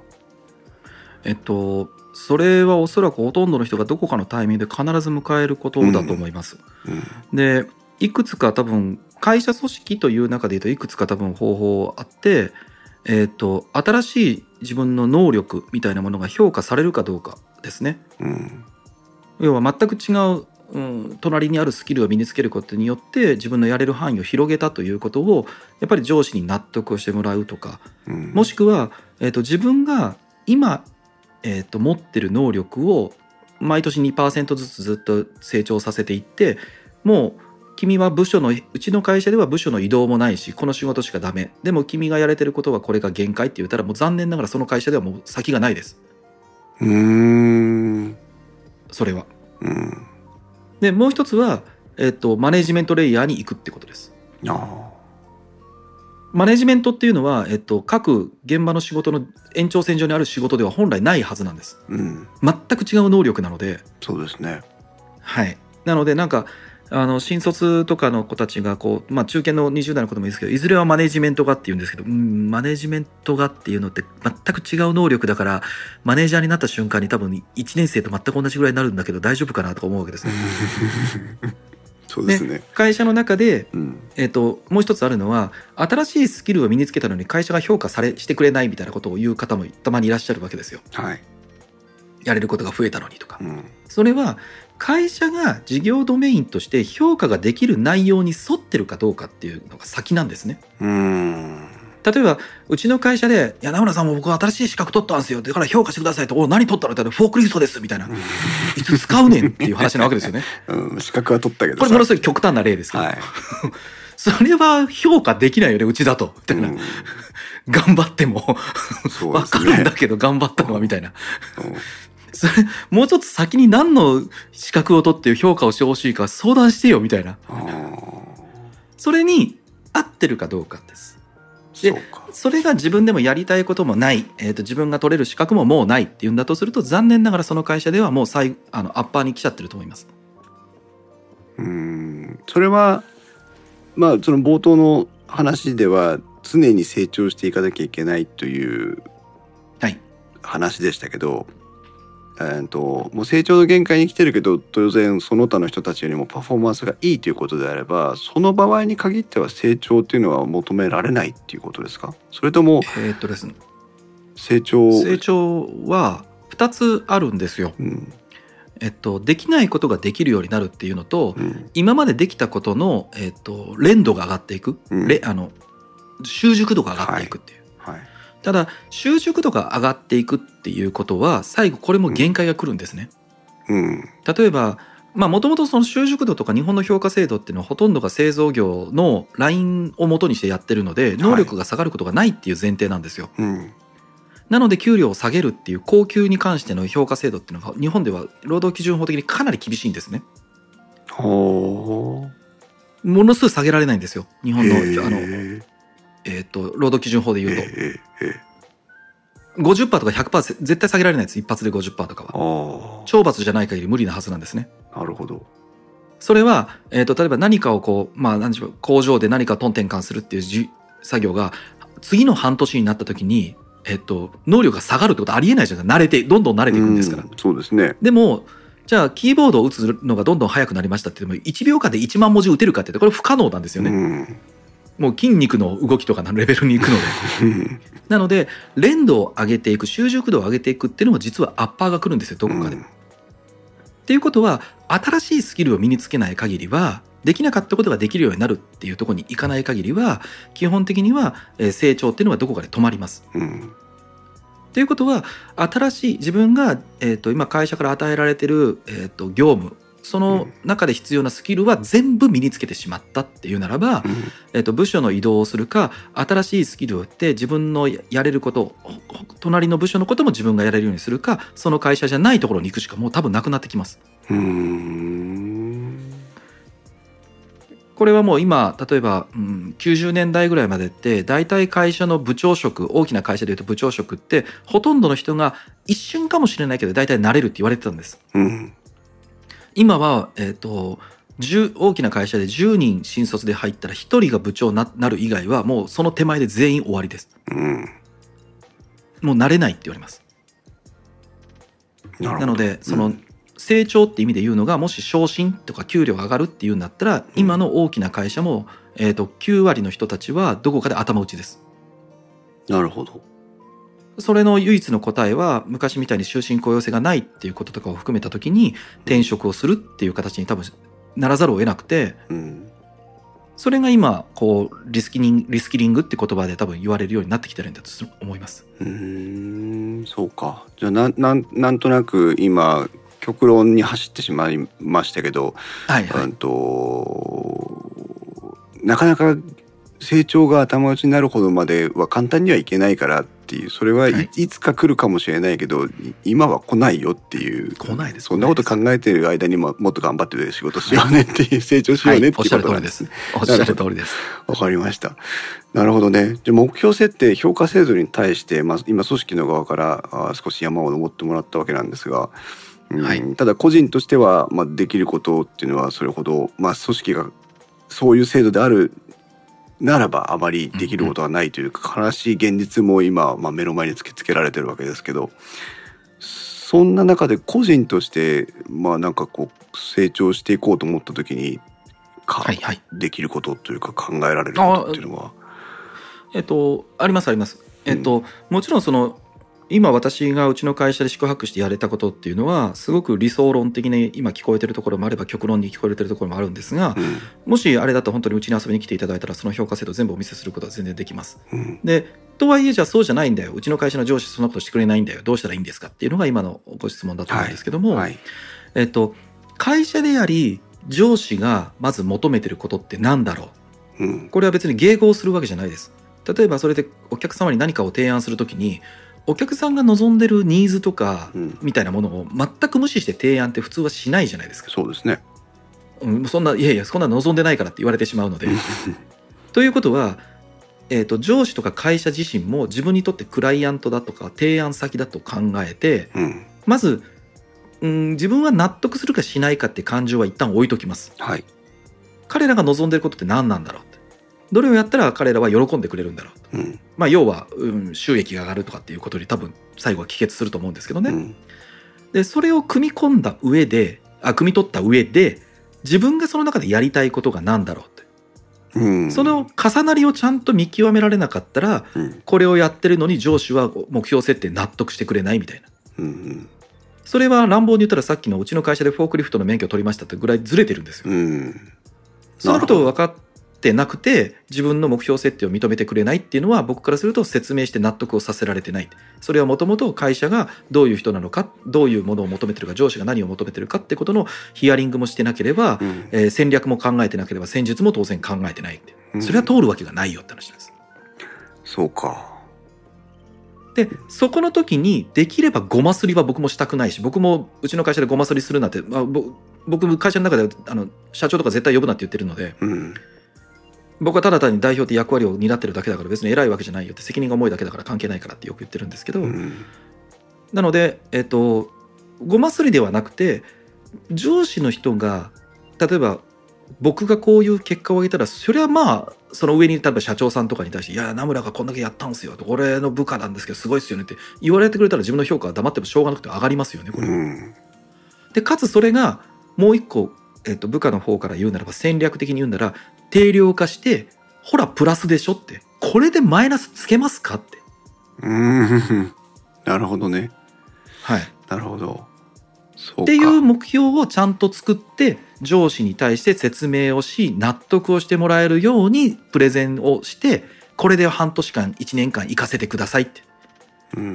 で言わせるところまで目標設定の場っていうのは練練ってやるべきだと思います。上司は僕のこと見てくれてるはずだからこれで納得してくれてるだろうってそんな上司いないですよ。いないですね。いない説明も何にもしないのに自分のことを全部見てくれててああいやお前はこういうふうに頑張れな言ってくれる人なんていないですって。どんだけ自分のこと大好きなんだって話ですよね。そうでも上司になったら分かるんですよ評価側になると。なんで分かってくんないですか分かんねえよそんなの。俺もだって初めてやってみんなそう思ってるけど言えないんですよ上司だから。けど部下は上司なんだからこれぐらいのこと分かれよって。上司なんでしょ？評価をするんでしょ？なんで部下のこと見てないの？分かるはずだろってことを押し付け合ってるんで2人とも不幸なんですよ。納得。そうですね。押し付け合ってる感はかなり感じますねやっぱり、うん、だって上司部下はだから上司は上司で部下はちゃんとこういうふうにやってくれたら俺は認めてあげようかなと思うけどよくよく分かんないし俺全部の部下の業務を把握してないしでもこの目標ですって言ってからまあ彼がやりたいって言ってこれで OK ですっていうからまあいいいいよこれで半年頑張るって言っちゃうんですよ。なるほどね部下は納得してくれたんだからこれでやったのに評価してくれないって怒るんですよ。ああなるほどどっちもちゃんとコミュニケーション取ろうよって話ですよ。うん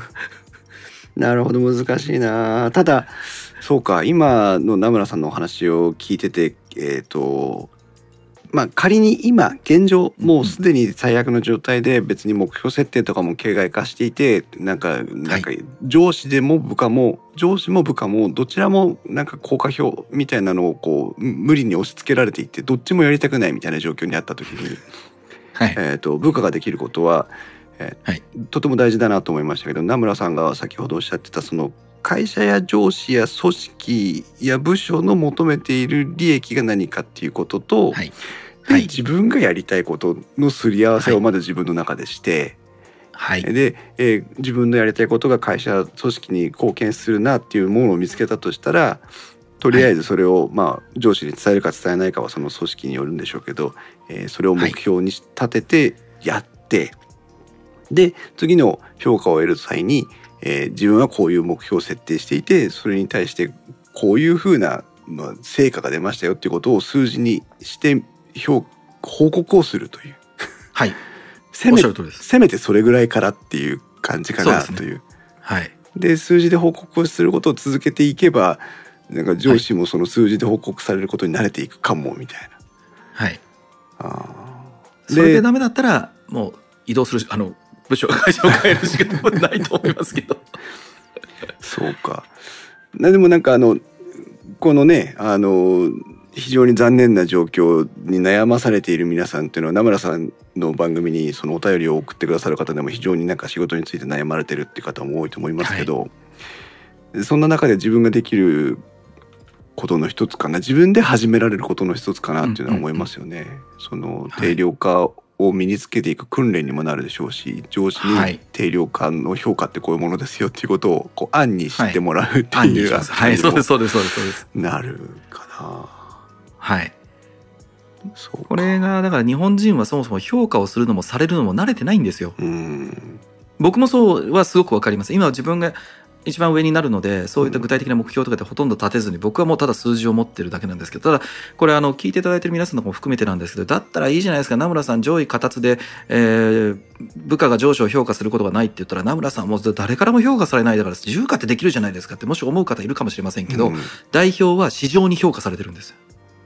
なるほどね会社に対する必要性みたいなところを取られて問われてるわけですね。まあ黒字で終わるかってことですよね。そうすると皆さんのが100%楽ですよだって会話できますもん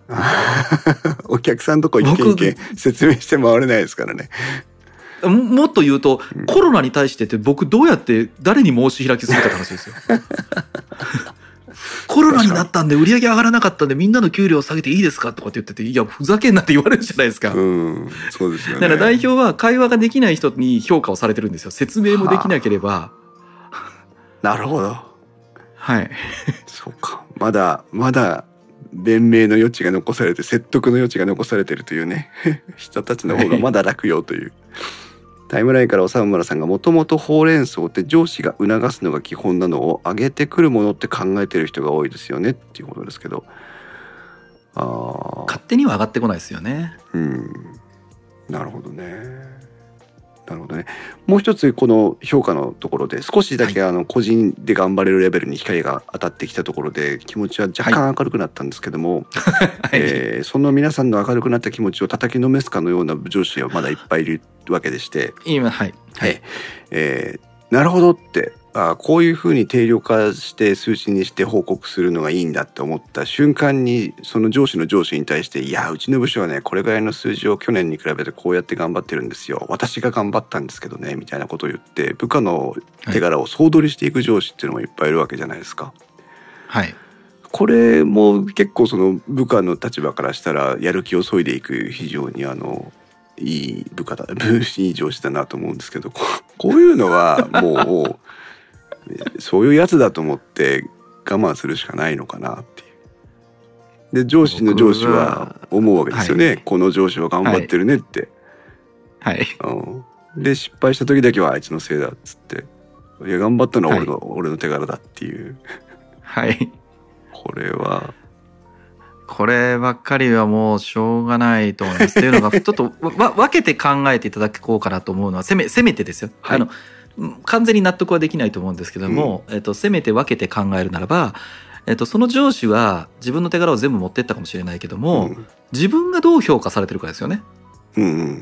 自分の評価は全くされないプラマイゼロか下手したらマイナスだガーって言ってくるのに、うん、えー、実際にはその評価を上に対して言って全部総取りしてたらそれはもうふざけんなだと思います。うん、ただ一応留飲を下げるっていうならばその上司は僕がまあ例えば僕がいて数字で評価をお願いしますって言ったらこうだねって言ったらそうかそうかまあしゃあねえかお前確かにこういう目標して俺は納得したし今回は、うん、プラスだなみたいな給料はまあまあまあそれはちゃんと上げるわみたいな、まあ、すっごい納得はしないけどなんかまあ上げてくれたと言うんだったら、うん、そこで終わりかなと思ってます僕は。なるほどね。はい。そうか。あんまり、自分そうですそれその先まで、なんかこういろいろ心を巡らせると、うん、自分が何も手出しができないところの話に対してなんか納得感をも持て持てないとかっていうことに心を費やしてしまうのは、すごく損だなと思ってるので、うん、勝手にやってればっていうぐらい思います僕は。なんだったらその評価をさせたのは俺のおかげだからなって心の中でふふって思いながらやってますけどね。結構でもあの多い話だと思うんですよね。そのまあわかりますわかります。うん。でも今の話を聞くとそうか最低限自分がそのまあ横取り上司がいたとしても横取り上司が自分のことを結果的に評価を与えてくれているんであれば、まあその後それをどう料理しようか、それは勝手にあそっちの話だよと。そうですそうです。ただ自分が評価されてなくて手柄は取ってかれるんだとすればまずちょっと別の話だよと。はい、そういうことですね。ただその上司が自分の手柄を取っていくっていうのは、うん、おそらくそこって訂正評価をしてるからなんですよ。そういうことでしょうね。はい、うん、僕のことは評価されずになんで俺の手柄全部持ってってるのっていう話になるから多分不満がたまるはずなんですけど、うん、それは俺頑張ってこんだけ俺貢献してるのになんか俺の貢献なかったことにされてなんか部長のあいつが全部俺がこうやってやったんですって言ったらそれは腹立つわってなるってことは、うん、自分がやっぱり評価されてないからってことだと思うんですよね。うんうんうん。だから自分の評価は一応されてたら まあまあ人の評価でああいうふうになんかまあ上に取れるんだったら可愛い人だねみたいな、まあ、そのうちいなくなるわみたいな っていうふうにも 思っていられると思うんですけどね、評価がされてなかったらやっぱり不満はたまりますよね。そうですね。はい。あまあそれも、えー、きちんと誰でも見れるような形でその自分の評価報告をできるようになっていけば徐々に徐々になっていけばあの誰が何と言おうとこれこのデータ誰が作ったのって言った時には自分の名前が出てくるわけですからね。はい、まあ、せめてそうやってこう証拠を残しつつ少しずつ自分のこう業務に集中していくというあまり周りにこう気を乱されないで、えー、仕事をやっていくっていうところが大事なのかな、はい、そんな気がしますね。まあ、あともう一個ちょっとあると、はい、あの目標設定はもちろんちゃんと定量にするんですけどもじゃあ半年だったら半年の評価期間中に、自分がちゃんとやってるっていうこともそのどこかで今おっしゃったみたいに証拠を残すってわけじゃないですけど、うん、その活動はちゃんとしなきゃいけないと思いますよ。なんか目標設定しました半年後に全部見ててくれてこれを上司はうまく評価してくれるってそんなことも多分ないですよ上司は上司で忙しいですし、うん、プレイングマネージャーだったらそれはそれでやっぱり自分もプレイやっちゃったりする人もいらっしゃると思うので、うん、自分がこれをやりましたここでこれをやりましたっていうこともちゃんと残して半年後の評価面談の時には、うん、もうそれがなんか50行になろうが別にこんだけやりましたって出しゃいいと思うんですよ。うんまあ、そういう出し方いきなりするとすごい嫌われると思いますけど。そうですね。はい。ううちの子たちは出します。それを言ってきます。そうね。今イクラムさんのコメントを読もうと思ったら消えちゃったんだけどあのパワハラとかその上司の不理解とか、うん、その、うん、目標設定が定量化されてないからこそのなんかこうねその行き違いみたいのがあってあの鬱っぽくなっちゃったりとかその仕事やりたくないとか、うん、もうそれになったらただ単にジョブ型で自分のや与えられた仕事だけをやりたいっていうふうになってる人もいるみたいな話も出てましたけど実際そういうこともいっぱいあるんだろうなと思うんですけど、うん、あると思いますね。ねこれはまあそういうその自分から定量評価の目標設定に対する報告ができるような、まあ、余地があるような上下関係であればまだこう改善の余地は自分からのアクションで改善の余地はあるかなと思うんですけどそれすら嫌が今言って嫌がられるみたいな何やってんのお前みたいな、こんなの求めてねえんだよみたいなこと言われた時に、やっぱ立ち回れなくなっちゃうっていう可能性ありますからね。そうですね。これはでも難しいところですね。これはまあ本当に評価制度自体は会社の仕組みの話なので、なかなか一人でポンとやって明日からパッと変わるっていうものではなりづらいかなと思う。私もだからなんだかんだいろんな本とか書籍でも研修を受けたりとかもして、それで3年ぐらい試行錯誤してやっと今は安定してましたけども、それでもその部下が上げてきた具体的な目標の内容のが良し悪しっていう評価は人の属人によって多少ブレがあるので、うん、なかなかまだ難しいなと思ってます。うん、最後にこの目標設定の部分で最後にもう一つだけ聞いておきたかったんですけど、はい、うんと定量的に評価できることでありさえすれば目標どどんな目標を設定してきてもあんまりそこに口出しはしないですか？あえっとそれはさっき話しましたけど例えばデザイナーだったらデザイナーのこの職級だったらこういうことができなきゃいけないってあの結構抽象度は高いんですけども、うん、そういった目標が一応あるんですよ。まあ今ちょっと裏で開いてたんですけどうちは、えっと、人物要件と業務要件っていうのが2つ分かれてるんですね。うんで人物要件だったらこの職級だったら例えばまあ積極性があるとか思考力協調性責任感謙虚素直さみたいな項目が一応分かれていて、うん、で例えば部下を持ちそうな場合には例えば協調性で所属しているチームにおいて下級者に対して的確な業務アドバイスをしたり手助けを行うことができる。じゃあこれをこの半年間あなたは何をしますかっていうのを書いていくんですね。ああははは例えば業務要件だったら提案スキルっていうものがあって、うん、えー、指示されたゴールに対してプロセスを自分で考え必要に応じて上級者の助言協力を得ながら提案資料の作成ができるって、う。ん、なのでこれはこの職級であったら上司に助言をもらったらあの提案書が作れるっていうことなので、うん、今回予定されてる案件で自分がこの提案書を作ります。でじゃあ上級者に対しての助言ってどうやってもらうの？定例を持つ持つのか報告のタイミングを必ずこういう時間で取るのとか、うん、えー、その対してどれぐらいのフィードバックをするのかとか、うん、で最終的にいつまでに提案するのかっていうことを具体的に書きなさい。じゃそれは期日の設定ができてるよね。じゃそれに遅れたらマイナスになるし OK だったらより早くやるんだったらやっぱり早い方がお客さんにより早く提案ができるってことは、うん、お客さんも判断時間が上がるのでそれはじゃあプラスに評価しましょうっていう。名村さんの会社では、はい、えっと、ある程度選ぶべき目標っていうのはメニュー化されてるっていうことなんですね。そのメニューを作りました。全部職域で。なるほどね。なるほど。で、ウェイトもだから、あの、小さい、小さいと若い子というか、えっと、職級が低い子は人物要件のが大きいんですよ、割合が。人として成長しなさいみたいな。そうです。で、上になればなるほど収益責任の方がどんどん重たくなるので、業務責任、業務要件の方がウェイトが高くなっていくんです。あだから、マネジメントの一番上まで行くと、あの、人物要件ほぼゼロです。ああ。当たり前なので。ああ、そうですね。スキルを持ってるのは、うん人とのコミュニケーションとかっていうのはもう全部その下の段階で身につけてきたものだから、はい、もうあなたは数字を達成していく責任だけを、はい、組織を運営していく責任だけを持ちなさいみたいな感じになっていくっていうことなんですね。はい、そうです一番上は、えっ、ー、と、半期の目標が1億とかって、そんな1行みたいな感じでったりするんですよ、すると。もう。寂しいわ。まあ、もちろんだからそ、逆に言えば、その目標設定ってすごくこう、難しくなるのは、うん、上位になればなるほど抽象度が上がっちゃうんですよ。うん。ね、下級生下級職域の方がこれをやるっていう具体的な目標を作れるんですね。目標がはっきりしてるから。ただ上になればなるほどそれらの能力を持って誰もやったことがない経験したことがない会社でも誰が分かるか分からないっていうことをできるようになるからあなたはこの給料とかこの職域なんだよねっていうふうになるので目標を具体化しづらくなるはずなんですよ。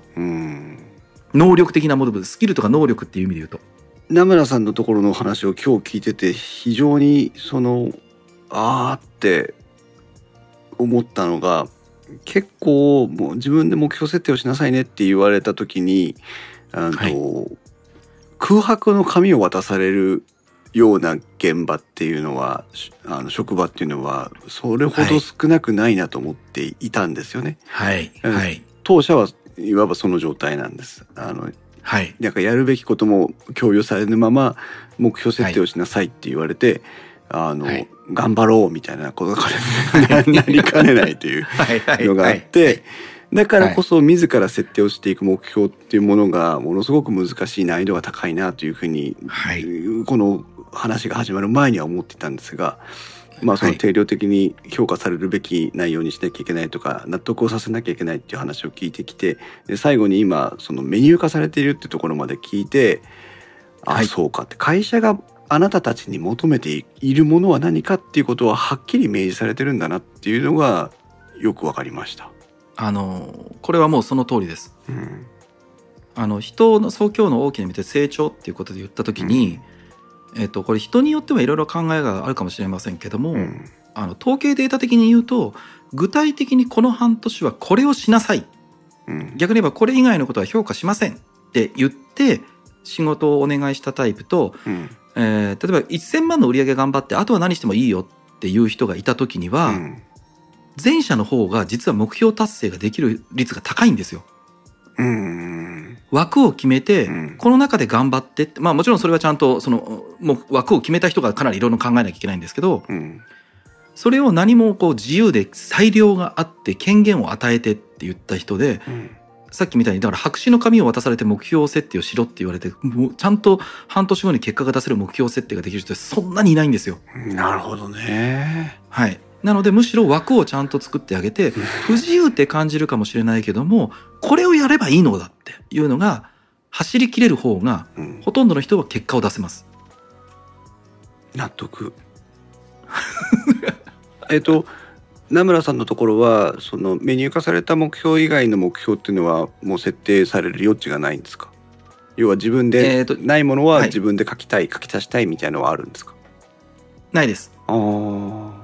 そうか。その中で考えてっていう話にしてます。なるほどね。求められてるものがはっきりしていてそれをどういうふうに達成していくかっていうところを自ら自ら選択して設定をしていく中でその自分の挑戦がそこにプラスになりさえすればいいわけだから、は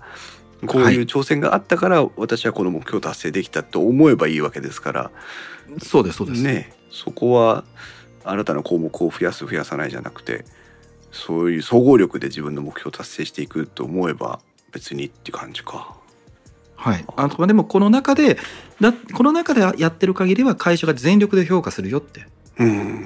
それ以外のところでやりたいって言うんだったらうんとそれはそれを評価してくれるところに行ってって話になっちゃうわけです。何でもありになっちゃうので。さっき言うと、あのフォークリフトの免許取りたいですみたいなことをじゃ認めるのかってそれを一個一個恣意的に全部判断しなきゃいけないじゃないですか。はいそれって会社に何のメリットがあるの？とかでここんな目標設定の会話をすることになっちゃうわけですよ。うん。でもこの枠の中で目標設定をして達成してくれたらこういう割合だけで給与は昇給させるよ、うん、年末の昇給賞与はこういうふうに出すよって。だからこの中で自由度この中で与えられてる自由度の中でギリギリどこまで自分が伸びあの、えー、やれるかって考えてっていうふうに僕はうちの会社ではしています。名村さんが設定したメニューの中にうまくフォークリフトの免許を取ることを結びつけられたらそれはいいわけだ。OK です。OK です。OK です。そうそうです。そうです。そうです。OK です。OK です。面白い。なので僕はうちのメンバーに新卒だろうか全員に言ってるのは、うん、僕はみんなを評価したいんです。評価したくないんじゃないんです。うん、なので評価をさせてくださいって言ってるんです。なるほど。だから僕は評価をせざるを得ない、うん、あの目標設定と結果発表を僕にぶつけてって評価するから、評価ができないんだよ。やりたくても、その中途半端な、定性的なね、こんな風に頑張りましたって、いや、頑張ったのは知ってるって見てるよ、それはって。ただ、それをデザイナー二人目の前にした時に、どっちが頑張ったって俺どうやって評価するのよ、納得感があって。ね、しかも、一人は J1 で一人が J3 っていう時に、うん、それもともと頑張りが係数的にも違うじゃん、みたいな。うん、そ、ね、んな、それだと俺ができないから、結局その二人に納得感が得られないから僕はしないって言ってるのって嫌いとかじゃないって面倒くさいとかじゃなくて 評価をしたいのって評価をさせてっていうふうにみんなに言ってます。この考え方はでも多くの会社ではそういうふうに考えてる人はいないですよねまだね。本当になんか大事な、うん、その軸さえあればこう詳細は別にしてそういう軸があればその評価制度っていうのはもっと良くなっていく可能性があるなっていうふうにものすごく期待が持てる気がしましたけどやっぱそこだなっていうそこに行き着くなっていう気もしましたね同時にね。だからあとあれですよただあのそのさっき言った上司のえー、部下の育成責任っていうのがあるので、うん、例えばうちであったら、うん、請け負ってるお仕事のクライアントがどうしても半期予算が下がってしまった。あの想定してた予算をどうやったって達成することができないのであれば、うん、正当な理由を持って目標設定は半期の途中でも変えることができます。勝手に変えるのは許さないですけど。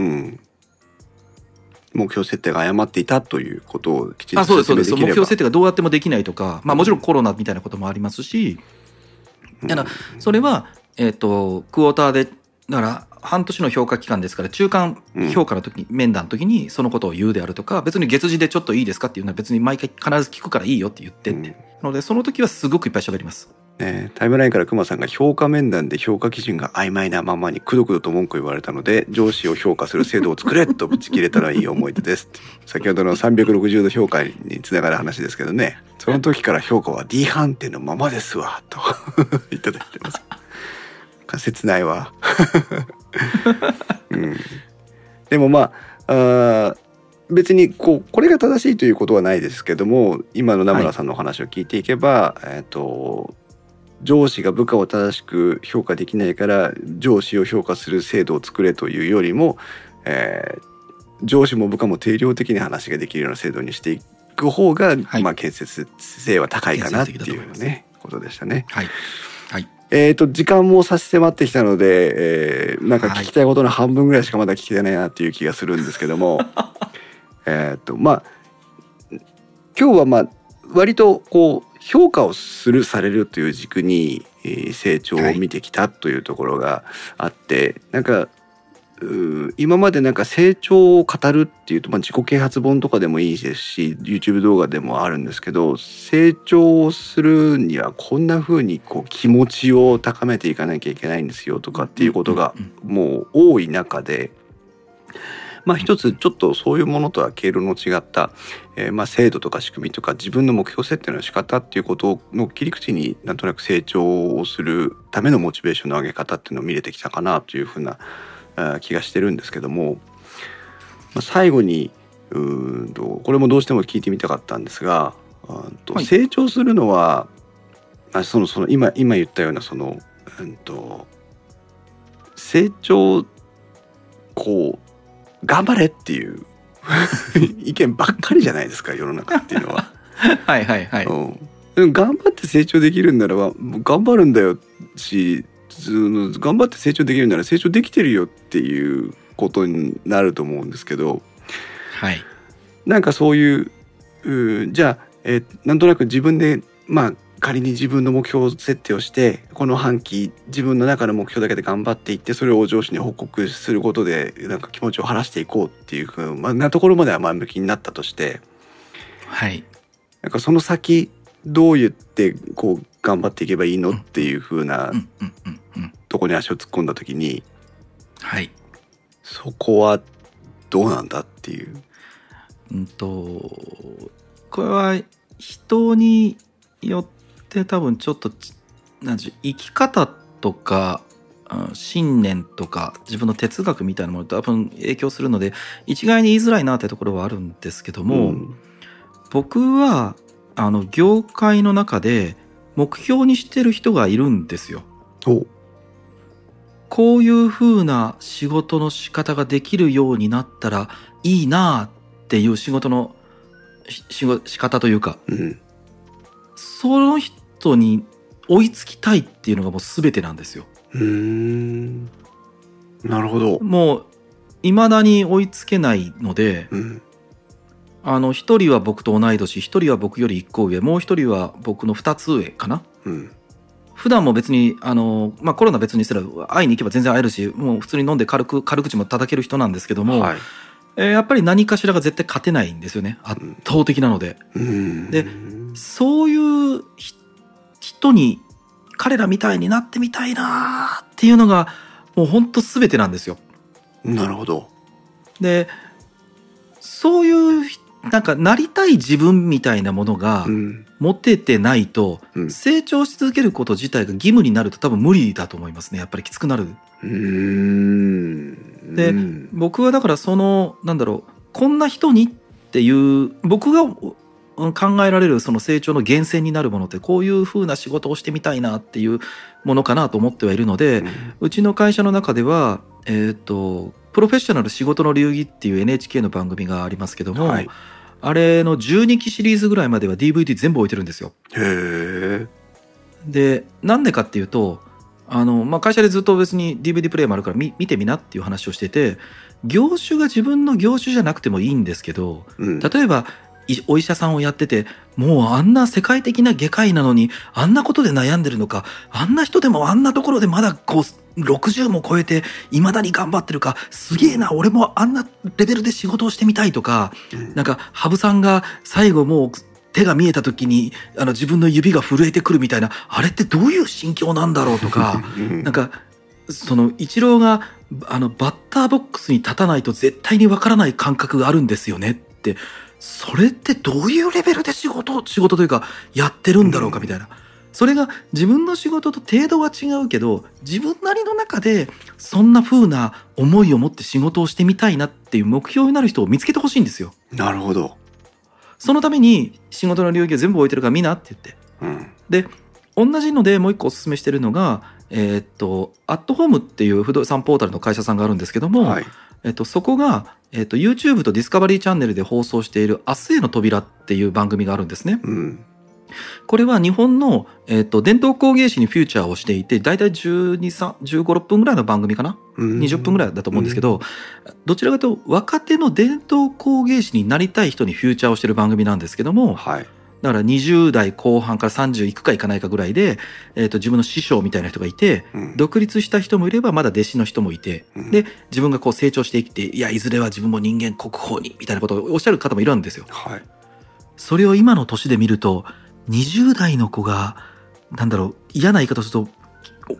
お金自体が儲かるか儲からないかわからないけど、もうこ竹細工をやってれば僕ただ楽しいんですよ、みたいな、うん、こういう人がいるのかと思うと、俺自分の仕事に対してやっぱそこまで思えてるかなっていうのをこう、なんとなく思い、思うなんでしょう、そのきっかけにするために、その番組を僕ほぼ全部言ってるんですよ。百何十番ですけど。で、やっぱりその若い方で伝統工芸士でその仕事とはとか自分が作ってるものを後世に残すとか、ものを作るとはっていうのがそうかこんな若い子でもってあるし、仕事の流儀でももう僕一人のある人はもう百何十回見てる人いるんですよ同じ人のやつを。へえ。でやっぱりなんか仮想の自分の目標の人なんですよ会ったことはないし。はい、でも仕事っていうものをそういうふうにやったら、うん、この人たちどういう気持ちでやってるんだろう？でもあんだけしんどいし悩んでるしでもきっと楽しくてやってるし、うん、多分報酬だけじゃないものを多分や目指してやってる。それって何なんだろうっていうのを得られたら、きっと仕事で成長するっていうこと自体がまあだったらああなりたいから何か今までできないことをやってみようとかっていう話になるんじゃないかなと思うんですよね。僕はそれしか今のところアプローチの仕方がわからないですね。なるほど。目から鱗ですけど、長野さんが今ご説明いただいたことは本当によくわかりますね。タイムラインから熊さんが見たことありますって、あの伝統工芸士のさんの方のやつだと思いますけど、鬼瓦を作る女性職人さんの会。はい、長野さんもご存知ですね。鬼鬼瓦を作る人って鬼師っていう仕事なんですけどもこれこのここで出た女性の方は、うん、えっ、と「鉄腕ダッシュ」っていう TOKIO が出てる番組の,、あのダッシュ島の、えーと、鬼瓦を作ってます。へえ。すごい女性の方で、えっ、ー、と、おじい様が、えっ、ー、と、鬼師をされてて、お父様が継いで自分も継いでます。へえ。すごいですね。あれ、あの回も好きです。僕見てます、見てます。でも本当にあの目標を具体的に持つということは本当に大事だなと今名村さんのお話を聞いてて私も実感しましたしうん。まあそれがこう自伝のようなものであったりしてもいいんでしょうけど今はやっぱ本当にその動画とか音声でのメディアが充実している時代ですからよりこう強くそのイメージを抱くっていうことに関してはやっぱ映像とかが強いなというふうにも思いましたしね、うん、先日電気屋ウォーカーでプロカメラマンの北澤壮太さんという方をゲストにお招きして2時間ぐらいお話を伺ったんですけどもあ、はい、あのそういうこう人から出てくるリアルな話とそそれがね今つながってるその仕事にどういうふうに影響してるのかっていうに触れたりするとやっぱ心が震えますよね。あの業種とか分野に関わらずね。関わらずはい。うんなるほど。いくタイムラインからいくらもさん他人の評価は関係なく仕事に誇りを持って働いている人もいます、うん、そういう人は上司からの評価も低くてメンタルが強い、うん、低くてもメンタルが強いかもですねっていうことで、うん、そうですね。やっぱりこうなんかそこから仕事に対してあるいは成長に対する意欲が生まれてくるんだなという、あなるほどありがとうございます。なんか最後にとてもいい話を聞けた気がしますが、はい、ありがとうございます。はい、ぜひ皆さんも何かこう、えっと、あれだ、あの、別に目標は変えてはいけない、そのイメージとなる人、目標とする人は別に変えてはいけないということはないと思いますし、その続きその時の自分の、あの状況で新しい人と巡り合っていけばいいと思いますし、うん。うん、なんだったらものすごく短期的にあるいはそのものすごくこうフューチャーしてその一つのこの人のこのここだけなんかすごく心が打たれたみたいなことがあってもいいと思うんですよね。おもう全然いいと思います。ね、でも何かしらそういう具体的なイメージを持てる人を心の中に抱いて、えー、それを自分の中のモチベーションにして成長のために毎日仕事に向かっていくみたいなことができればいいのかもしれませんね。うん、はいいやー、ありがとうございます。もうあっという間の2時間でございましたけども。ありがとうございます。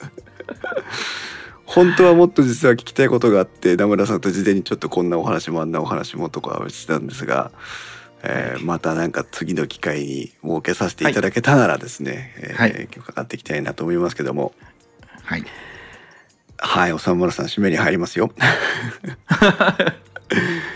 えー、今日も公開収録タイムラインには、えー、途中であの帰られた方も何人かいらっしゃいましたけども、えー、イクラムさん、おさんまるさん、たいやきさん、くまさん、そして辻さんとタツさんにもね、お越しいただきまして、皆さんとコメントをいただきながら番組を作ってまいりましたけども、いかがでしたでしょうか。何かね、まあ、あの、すぐな飲んで頭痛くなくなるみたいなそういうお話ではなかったわけなんですが なんかじわりじわりと漢方薬のように皆さんのこれからのこう仕事での人生成長の糧になっていくようなヒントがいっぱい得られた回になったんじゃないかなというふうに私は感じております。ちょっとこれから編集して配信するのがとても楽しみです名村さん、はい、本当にあの実は今日もねお仕事で、えーと、ご自宅じゃないところからご参加いただいてるわけなんですけどもお時間取っていただいて本当にありがとうございました。ありがとうございました。機会をいただいて本当に光栄です。はい。何かあの告知とか番宣みたいのがありましたら、は い はい。えーと、じゃあ一つだけですけど、もう私がライフワークのようにしている、さっきあの、今日の中でもありましたけども、セミナーが一つございます。はい、えーと、ウェブでは関係ないんですけども、えーと、セミナーのタイトルが、誰がどう見てもそうとしか受け取れない文書術というセミナーをさせていただいています。あの、今日のその説明するな得する両方合わせて説得だよってお話にもちょっと依存するんですけども、はい、あのビジネス文書の中でこれ何て書いてあるか分かんないよとかこれこういうふうに読み取ったんだけどって言ったら、違います違いますこれこういう意味だったんですみたいな。あそういう意味なの？そうごめんごめん間違えてたみたいな話がまああったりするとは思うんですが、うん、特にこうテレワークになってチャットとかメールだけでやり取りをすることが増えてきた場合にやっぱり認識齟齬をする文章って何なんだろう？でどういうふうにはそういったことが起こらずに誤解をされない文章が書けるんだろうかっていうことをもう足掛け10年ぐらいやらせていただいているセミナーがあります。はい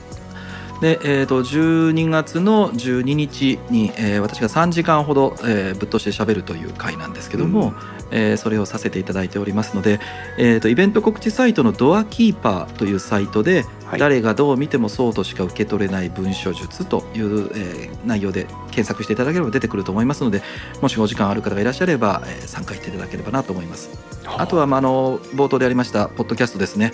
えーと時々コーヒーさんも言っていただきましたけども本当に仕事をどうやって進めたらいいんですかみたいなおはがきもいただくことがありまして、うん、えー、デザインとかどうとかプログラムがどうとかそういった話ではなくてどちらかというと進行管理とか部下をどうしたらいいですかみたいな、うん、今日の話もちょっとかぶるところがあるので、えー、もし毎回毎週金曜日11時から配信をしておりますけども30分ぐらいの番組ですがもあのお時間あればそちらも聞いていただければ大変嬉しいなと思っております。はい、はい皆さんも興味を持っていただけましたら、ぜひね、名村さんのツイッターアカウントなどから、あの、情報をかけていっていただければと思います。